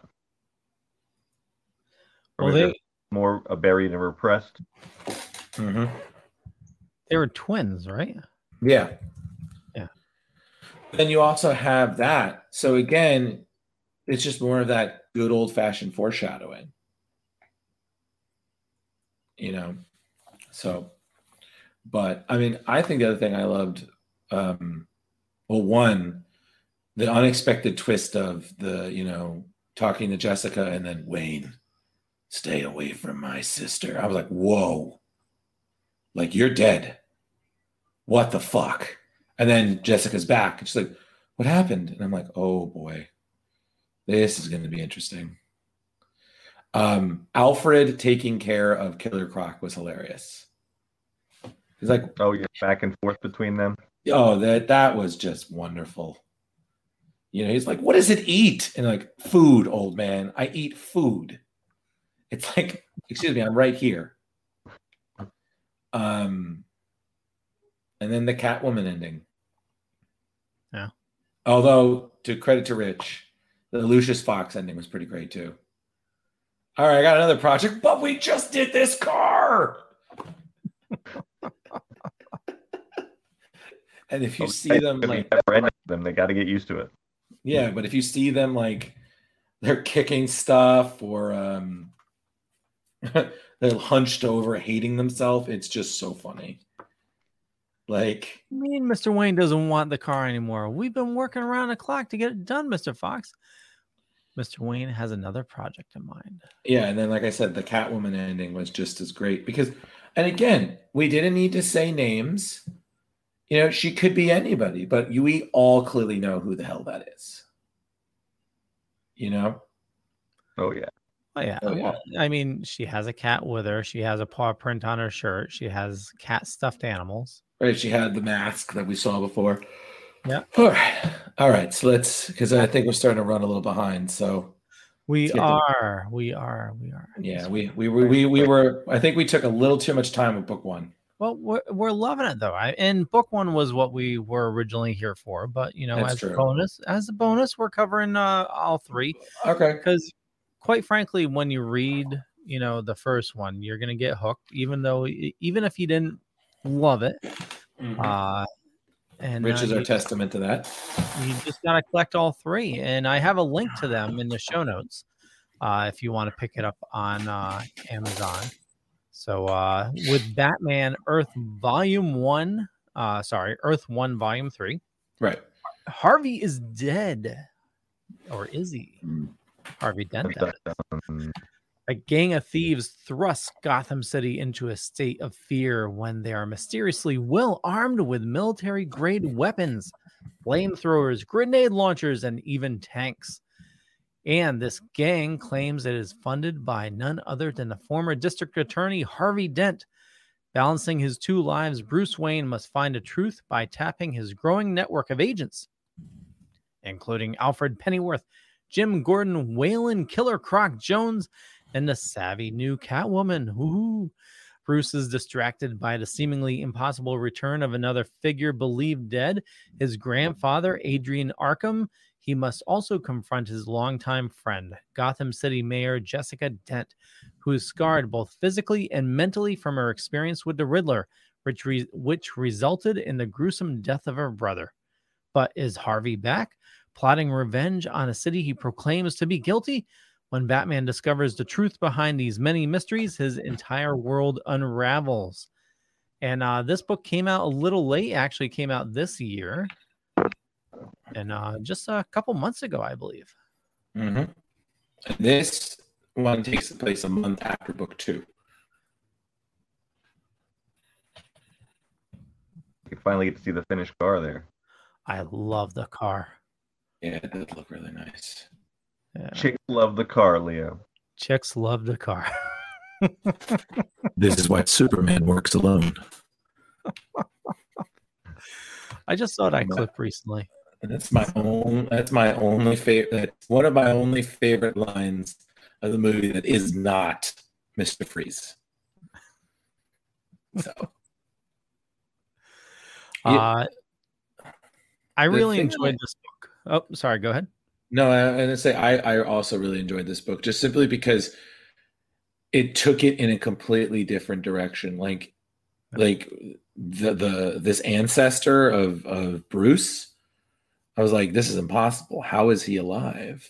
Yeah. But it's just, again, Gary Frank and Geoff Johns really make you invest in the story.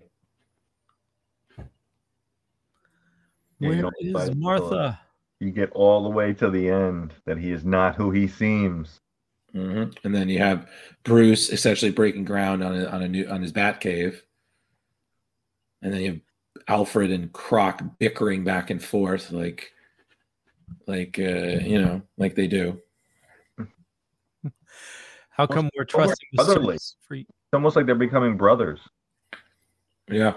Alfred and Croc. Kind of, actually. That teasing back and forth. How come we're trusting the circus freak Bruce? Keep pushing me, Pennyworth, and Gotham's urban legend about Killer Croc eating people might come true. You can bloody eat me, all right. He started it. Bollocks. That's a waste of time. He started it. Exactly.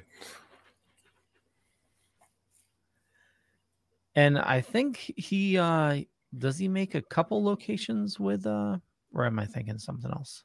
I think you're thinking something else. They only made the one. Yeah. I love that Killer Croc is helping him build everything though. Yeah, it's such an unusual thing to see as an ally, but it's great. You know, and then again, everybody is still moving along. Lucius Fox is Bruce's spokesperson. James Gordon is perpetually overwhelmed and pinching his nose. You know, Mr. Wayne was looking into boat racing, and last month he was obsessed with hang gliding. Mr. Fox, we spent weeks and millions developing synthetic sailcloth. Okay. Well, keep it moving. Yeah, basically. Here's the next project. And then you have Jessica with this, like, I don't know, like kind of Phantom of the Opera-esque mask. You know, it's a tiny scar. It kind of, you know what it reminded me of? Do you remember, did you guys ever see that Tom Cruise, Cameron Crowe movie, Vanilla Sky? No. I've never sat through the whole thing. Yeah, but Rich, you remember how like he got disfigured and he would have a mask on to kind of make his face look presentable? Right. It's kind of reminded me of that a little, but. Okay. I see where you're going with that. Mm-hmm. I know, I couldn't believe I remembered that too. Again, but I just love the car. Looks a little Knight Rider-esque, doesn't it? A little bit, yeah. It's the wings in the back. Well, I love how Gary Frank, and you know, it's probably direction from Geoff Johns, but you know, kind of like the Bale Batman, it's kept everything in realism. You know, mm-hmm. Like you could see this is, you know, somebody just took a McLaren one and. Just you know, painted it black, added some armor. My favorite is if you scroll a little up, you see that there's a family right there, and the son is like, "Yeah, awesome," you know. And it's such a kid thing, you know. Yeah. And the parents are like, "Oh my, what the hell?" And the kid's like, "Awesome." It was again the small moments in these three books really, to me, I look forward to the most. You know. And even this, it was just all right, I'm going to burn him too. And he's like, okay, my turn. You know. That fang's extended. Yeah, I was like, when the hell did he have that? Bad fangs. But this was super cool, this moment. You know, like, thank God he got a better cape. Yeah. Like, look at that. That is just, what a beautiful image. Yeah, just the Geoff Johns, Gary Frank. Yeah. And then you have the Catwoman thing, which kind of, you know, funny thing, it kind of reminded me a little of Michelle Pfeiffer when she made her cameo in Batman Returns. Remember, she stops the robber, disables him, and then does that thing. And I was like, oh, wow, yeah. It's kind of cool. Drew, am I wrong, or is like Geoff Johns just love to do origin stories or re-origin stories? Oh, he loves those. Superman, Green Lantern, Batman. He loves redefining the mythos. That's his thing. It really is. You know, Shazam, New 52. You know, whatever you say goes, you know? Mm-hmm. Well, he does a good job. Thank you, Leo. That was very nice. Well, he does a good job. No one was arguing that, Leo. Then I love that you have this ancestor who just wasn't taken care of well. And even the guy, the psychiatrist was like, yeah, they basically went like, yeah, we didn't know who he was and we just did whatever and everything. And they're like, he's like, that did not sound right. That was bad. And he's like, Bruce is like, yeah, what the hell? Yeah, I'm gonna take care of him. Yeah, exactly. Yeah, bring him to Wayne Manor. And we learn more about the craziness in the family. Mm-hmm. You know, it's Martha saw her mother shoot her father, Adrian Arkin, and jumped off the roof of Arkham Manor. Yep. And then we also get this idea that the Wayne family is cursed. That the bat is a symbol, is a curse that's been inflicted on the family. You know, and again, what I liked is that, again, that references other stories that have always kind of said that Gotham was cursed. It's basically heavy with this almost primordial darkness, you know.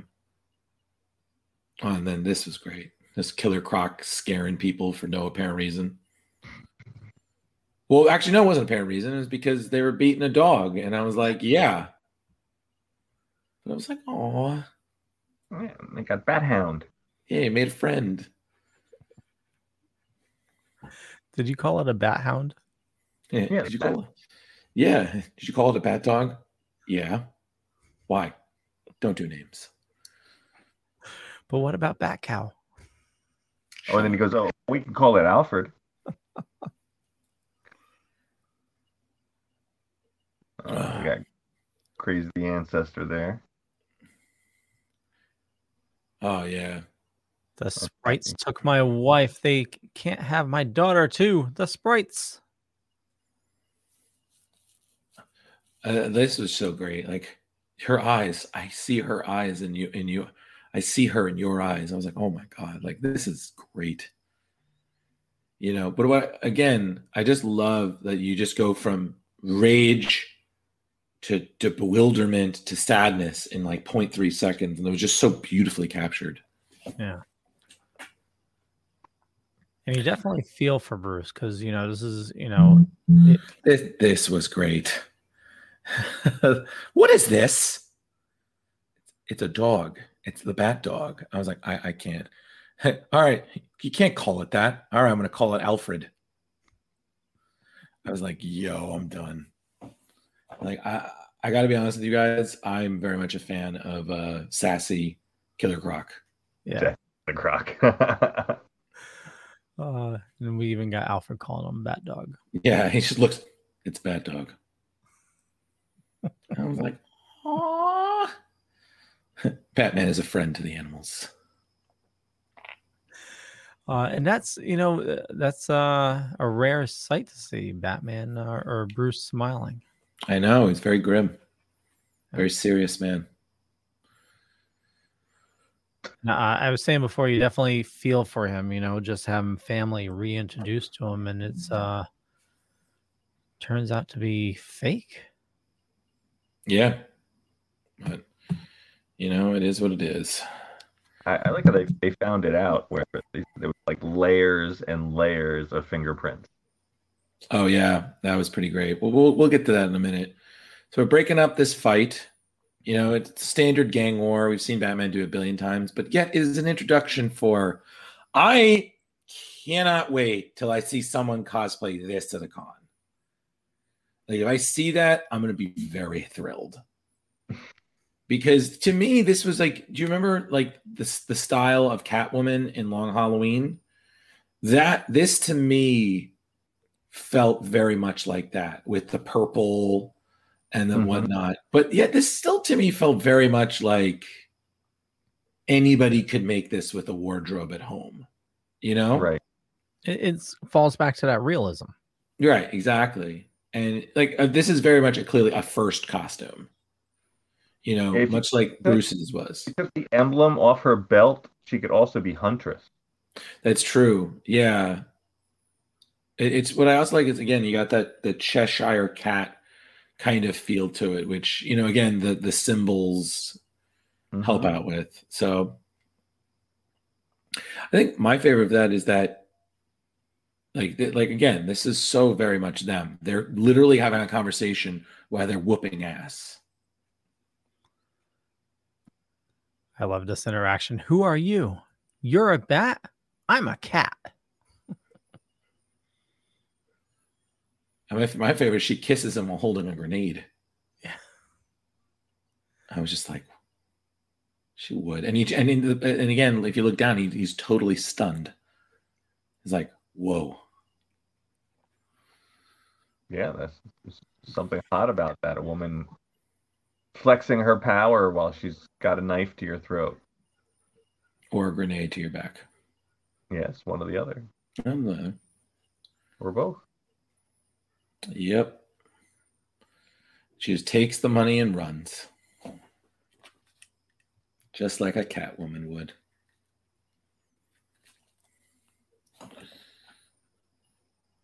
The faux interrogation scene. Yeah, who'd want to get interrogated by Waylon? Oof. An alligator man.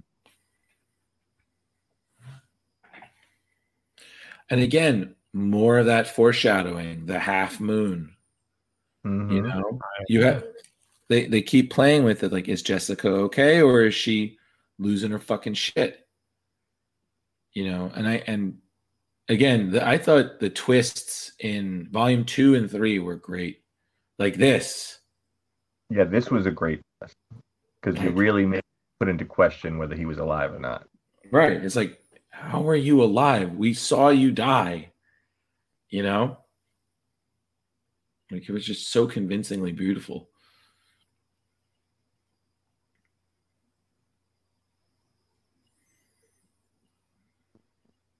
More of trusting Gordon.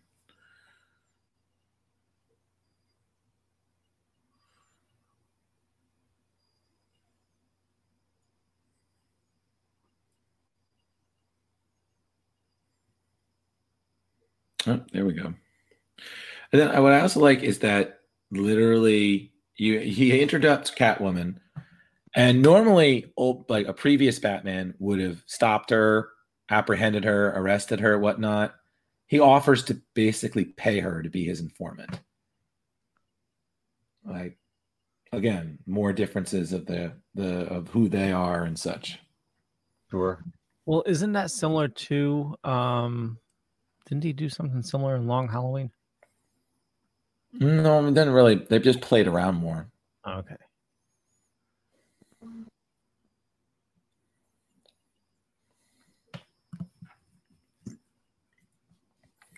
He does throw. Well, throughout the other two volumes, he does throw money around. You know, like the homeless person that was having issues. He just tossed some money and. Yep, but I just like how he just reaps into a capsule and just like, yep, here's a stack of a couple $1,000. Why do you have that? You know, I own all the ATMs, so I might as well be one. Well, he's got an end game, which we find out not till the end of this thing. So, you know, and bringing Waylon in and bringing her, he's got to do it different ways with different people to get what he wants. So he's being manipulative as well because he's Batman. It does. And again, he perfected the art of the disappearance finally, as you saw there. But of course, she thinks that's the hottest thing ever. She's like, oh, disappear from me, daddy. I'm like, oh boy, here we go. Yeah, like, look at that face. It's just like, hey, okay. Mischief. Almost got him. Yeah. You know, when you find something, call me on this. You actually put a bat on it. Again, that's the running joke. Like, as long as we don't all-star Batman and Robin this, where you have to explain why he calls it the goddamn Batmobile. I was like, oh, come on. Who cares? He did a battery thing too recently, right? Mm-hmm. But Rich, again, I like how you like, again, proving that Geoff Johns just loves origins. Here we are, the secret origin of Gotham City. Right. You know, deep under the caverns of Gotham, they released a terrible evil. Not a coup, a bat. A bat. The same symbol that you took, Bruce. Exactly. Just, how could you? Blasphemy. Exactly.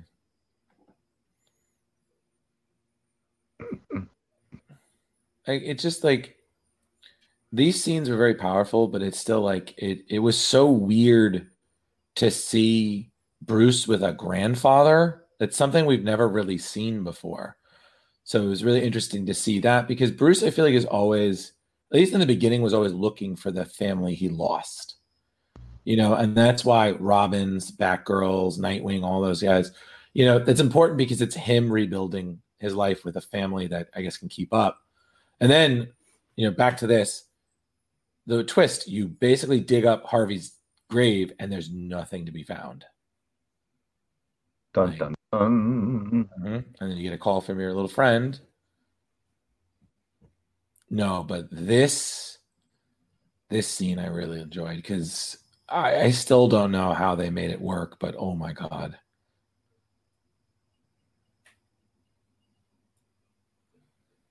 Well, she could have been hallucinating. That's true. Yep, we're down in the Batcave. Yeah, more, again. Oh, that was great. She's getting paid. Like Killer Croc, is it? She's getting paid. Like, what the hell? Well, and again, in this being an Elseworld story, and how different Batman's trust level is, because he's already letting all these people into his inner sanctum. Mm-hmm.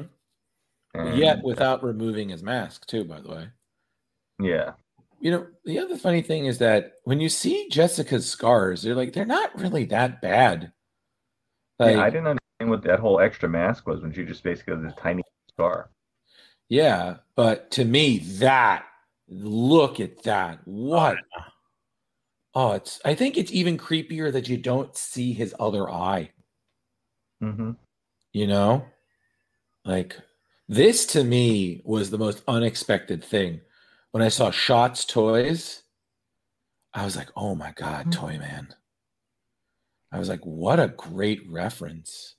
You know, because you don't expect him to be a villain for Batman. He's a Superman villain. Mm-hmm. You know, but amazing.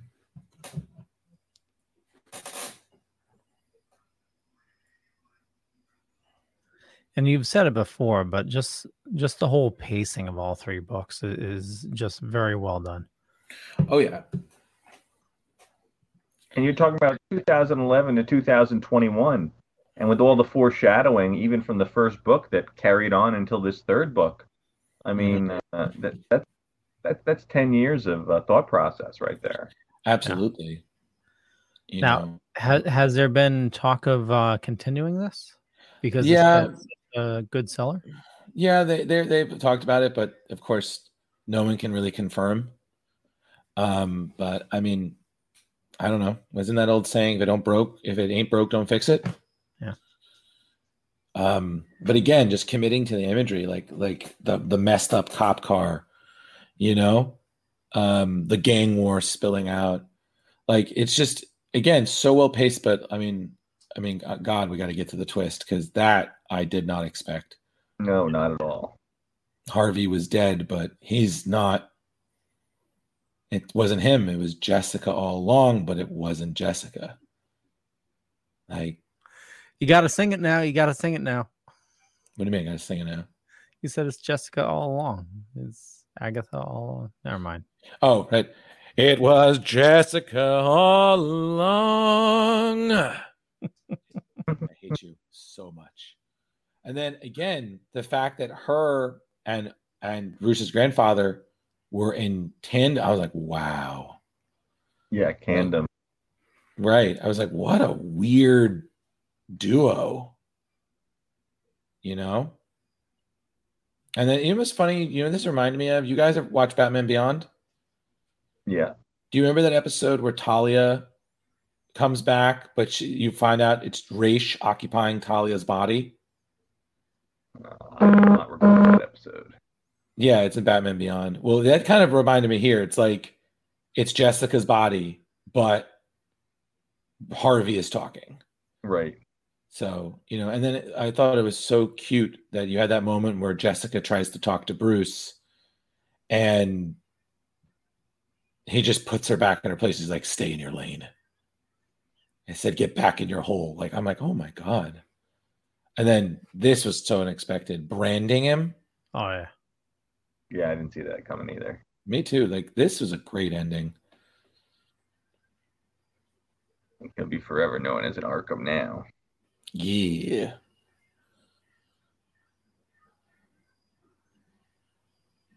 Oh, yeah. And this Catwoman just comes in. Oh, you're going to have to pay me more. My fee, triple it. So do you find it shocking that, unless I missed it, there was no Joker reference? Yeah. I mean, I just, again, with all due respect to our fellow clowns in the room, you know, not every story for Batman needs to always be very Joker-centric. You know, I think it's sometimes better when you give everybody their just due. Well, and then what you always got to remember is that the last page of this, because they save the best for last. It's true, but oh my God, this... Again, I just love these stories when they just have these horror moments, because look at this. This is terrifying. The melting face, you know, and then suddenly you realize that, like, that's not flesh. That's clay. And then you're like, oh, shit, no fucking way. Yeah, the surprise twist of Clayface was really cool. Oh, my God. Yeah, and then, like, Rich, like you said, that he had multiple fingerprints underneath. So you really have no idea who this guy is. He really is all the clay faces, you know? And I love that. He literally went through all of them. It was amazing. And then what you also love is that there is no Jessica anymore. It's 100% Harvey. She's permanently Two-Face. Right. Now, Drew, was Clayface made in the animated series, or was he in DC before that? He was in DC before that, but they kind of, his popularity in the show helped bring him back. And then what's even great here is in this scene is that you don't realize that essentially you're foreshadowing the outsiders. Right. Because you have Batgirl, you have Robin, you have Killer Croc, and then you have Ragman, who we see hinted at in the page before. Mm-hmm. You know, again, you're just taking it in such great directions, but you're not giving it away. It's just, this will happen. We just don't say when. You know, but you see this. This is some of the best foreshadowing of future events I've seen in a while. Haley's Circus. Everybody who knows Batman knows what Haley's Circus means. Yeah. Barbara. Come on. You know, the Ragman one surprised me for a second. Then I was like, oh, shit. You know? I was like, wow, what a random. But, like, again, it's just so much better when you see characters go in different directions. And I think that's why I like Elseworlds better, is that you have more creative control to go in different places. Like, look at this Arkham Asylum. This is gorgeous. Like, who wouldn't want to go here and be treated for multiple psychological trauma? Certifiable insane. I was like, I bet they have a day spa. You know, and then, of course, Rich. There you go, Leo. That's what you meant? That's what you needed? That's what I needed.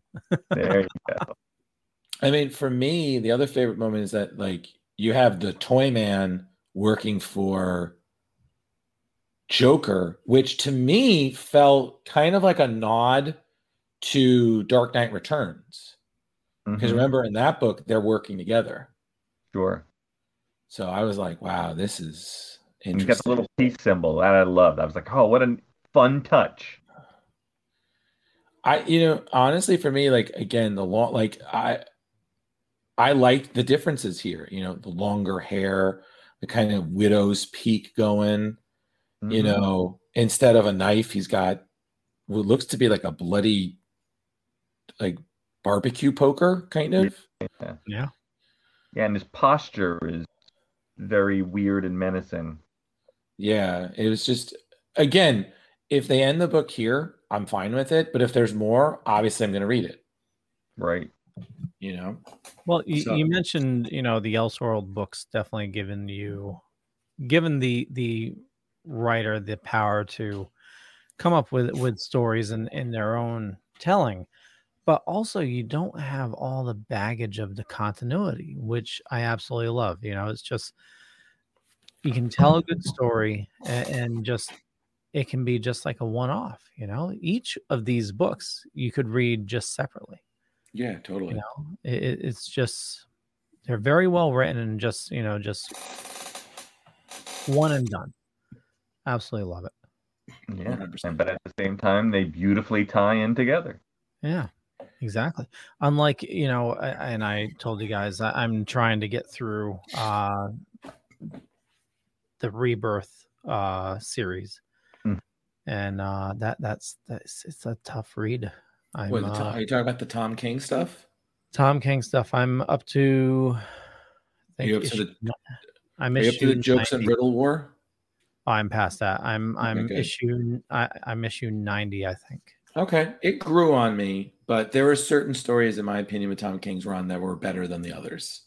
Yeah, you know, like the Super Friends arc was my favorite because it was just fun.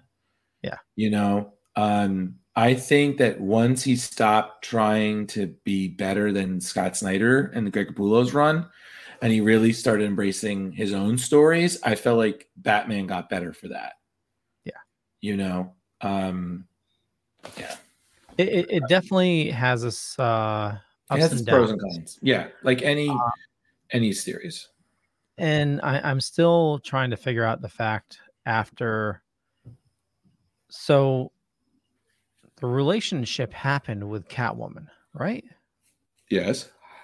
Okay, because I remember people telling me, "Oh, it was just all a dream," and no, it's not a dream. No, Leo wasn't a dream. There's no inception. There's no. You know, was that Saint Elsewhere? Is that what that is? You know, it was all a dream. None of that. All right. Do you want to rate? What are we rating this? Like 4 out of 5 batarangs? Or are we still doing crowbars? I would stick with crowbars. Yeah. Okay. All right. Who wants to go first? Yeah, go for it, Rich. So if we're gonna do the whole thing of all three books, I'm gonna give it a 4.65. Okay. 4.65 for all three, all put together. Despite me hating that huge point in the first book, again the continuity, them tying everything together, the foreshadowing, those guys make a great team. I can't deny it. It's true. I'll agree to that. All right, so I'll go. So I'm going to go with 4.75. Again, I really rarely will give a 5 because I think very few comics are perfect as is. But I agree with Rich. Gary Frank and Geoff Johns make a wonderful team. They clearly trust each other. They gave each other enough room to work. You know, as an Elseworld, this is essentially what it is. This really redefined the Batman mythos in a clever way that allows it to go in its own route, but still stay true to the character. And as long as they keep putting them out, I'm going to read them. Nice. Okay. Well, in vain with you guys, 4.65, 4.75. I'm going to go 4.55. I mean, we're all roughly about the same. Yeah. It's just, you know, I would totally recommend this to anybody to read. Absolutely loved all three of them. And, you know, I'm glad I got into this late because I didn't have to wait 10 years for volume 3, you know. Yeah. Hopefully we don't have to wait another 10 years for if they, you know, do more. Yeah. Hopefully, Leo. Hopefully. Yeah. Okay. It's we're gonna have to read their secret origin for Superman. We'll have to do that. Actually, I think it's on the list. Probably is. Speaking of, what's next for our viewers at home? Well, let me pull up our sheet in Google Drive. Book coverage.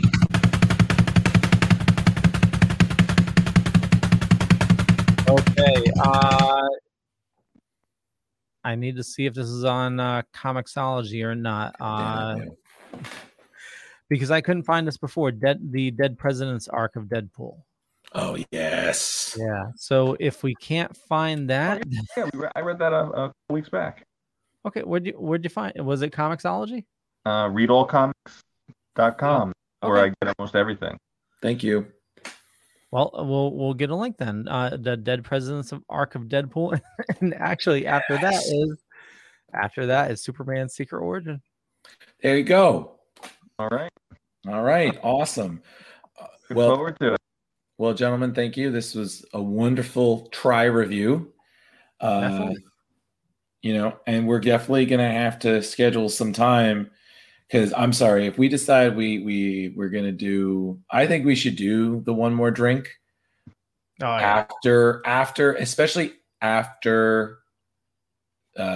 new Spider-Man issues out, you know, the big Mondo milestone one, because seeing if they really do undo one more day, I was like, congratulations, this doesn't matter. So let's get wasted about it. Awesome. Tell you what, Rich, keep us in the loop, let's get that going. Don't worry, kids. You're going to see all of us making responsibly wonderful drunk decisions while reading comics on a Tuesday. Night. Exactly. Okay, so Drew, where do you like people interacting with you? Usually online. I'm very friendly in person, but whatever. Facebook. You can find me, Drew Malo, Ghostbusterman 1984. I write for Screen Rant, so you can just look me up on Screen Rant, and I do a lot of stuff. I'm occasionally on other shows here. I'm working a lot with Chris for the Spectacular Spider-Man, the Sal Buscema podcast. Working on a project with him. Should be really cool. And I nerd. I nerd hard. That you there do. You go. Thank you. Velvet Joker. You can find me on Facebook as Rich Davis, Instagram Velvet Joker 2021. I'm working on no projects except being a total nerd, trying to catch up on all the nerd TV that I can find, and that's me. Awesome. For me, just Google Leopod. You find a bunch of stuff. Could be true, could be not. I'm not gonna say which is which, but more importantly, follow these awesome people. I run a little thing called the Dorkening Podcast Network, just about 40 shows on a network with a lot of awesome people doing a lot of awesome stuff. Links are in the show notes, so definitely give them a click and follow us. And, we'll catch you guys later. Bye. See you next Tuesday. Yep. Peace out.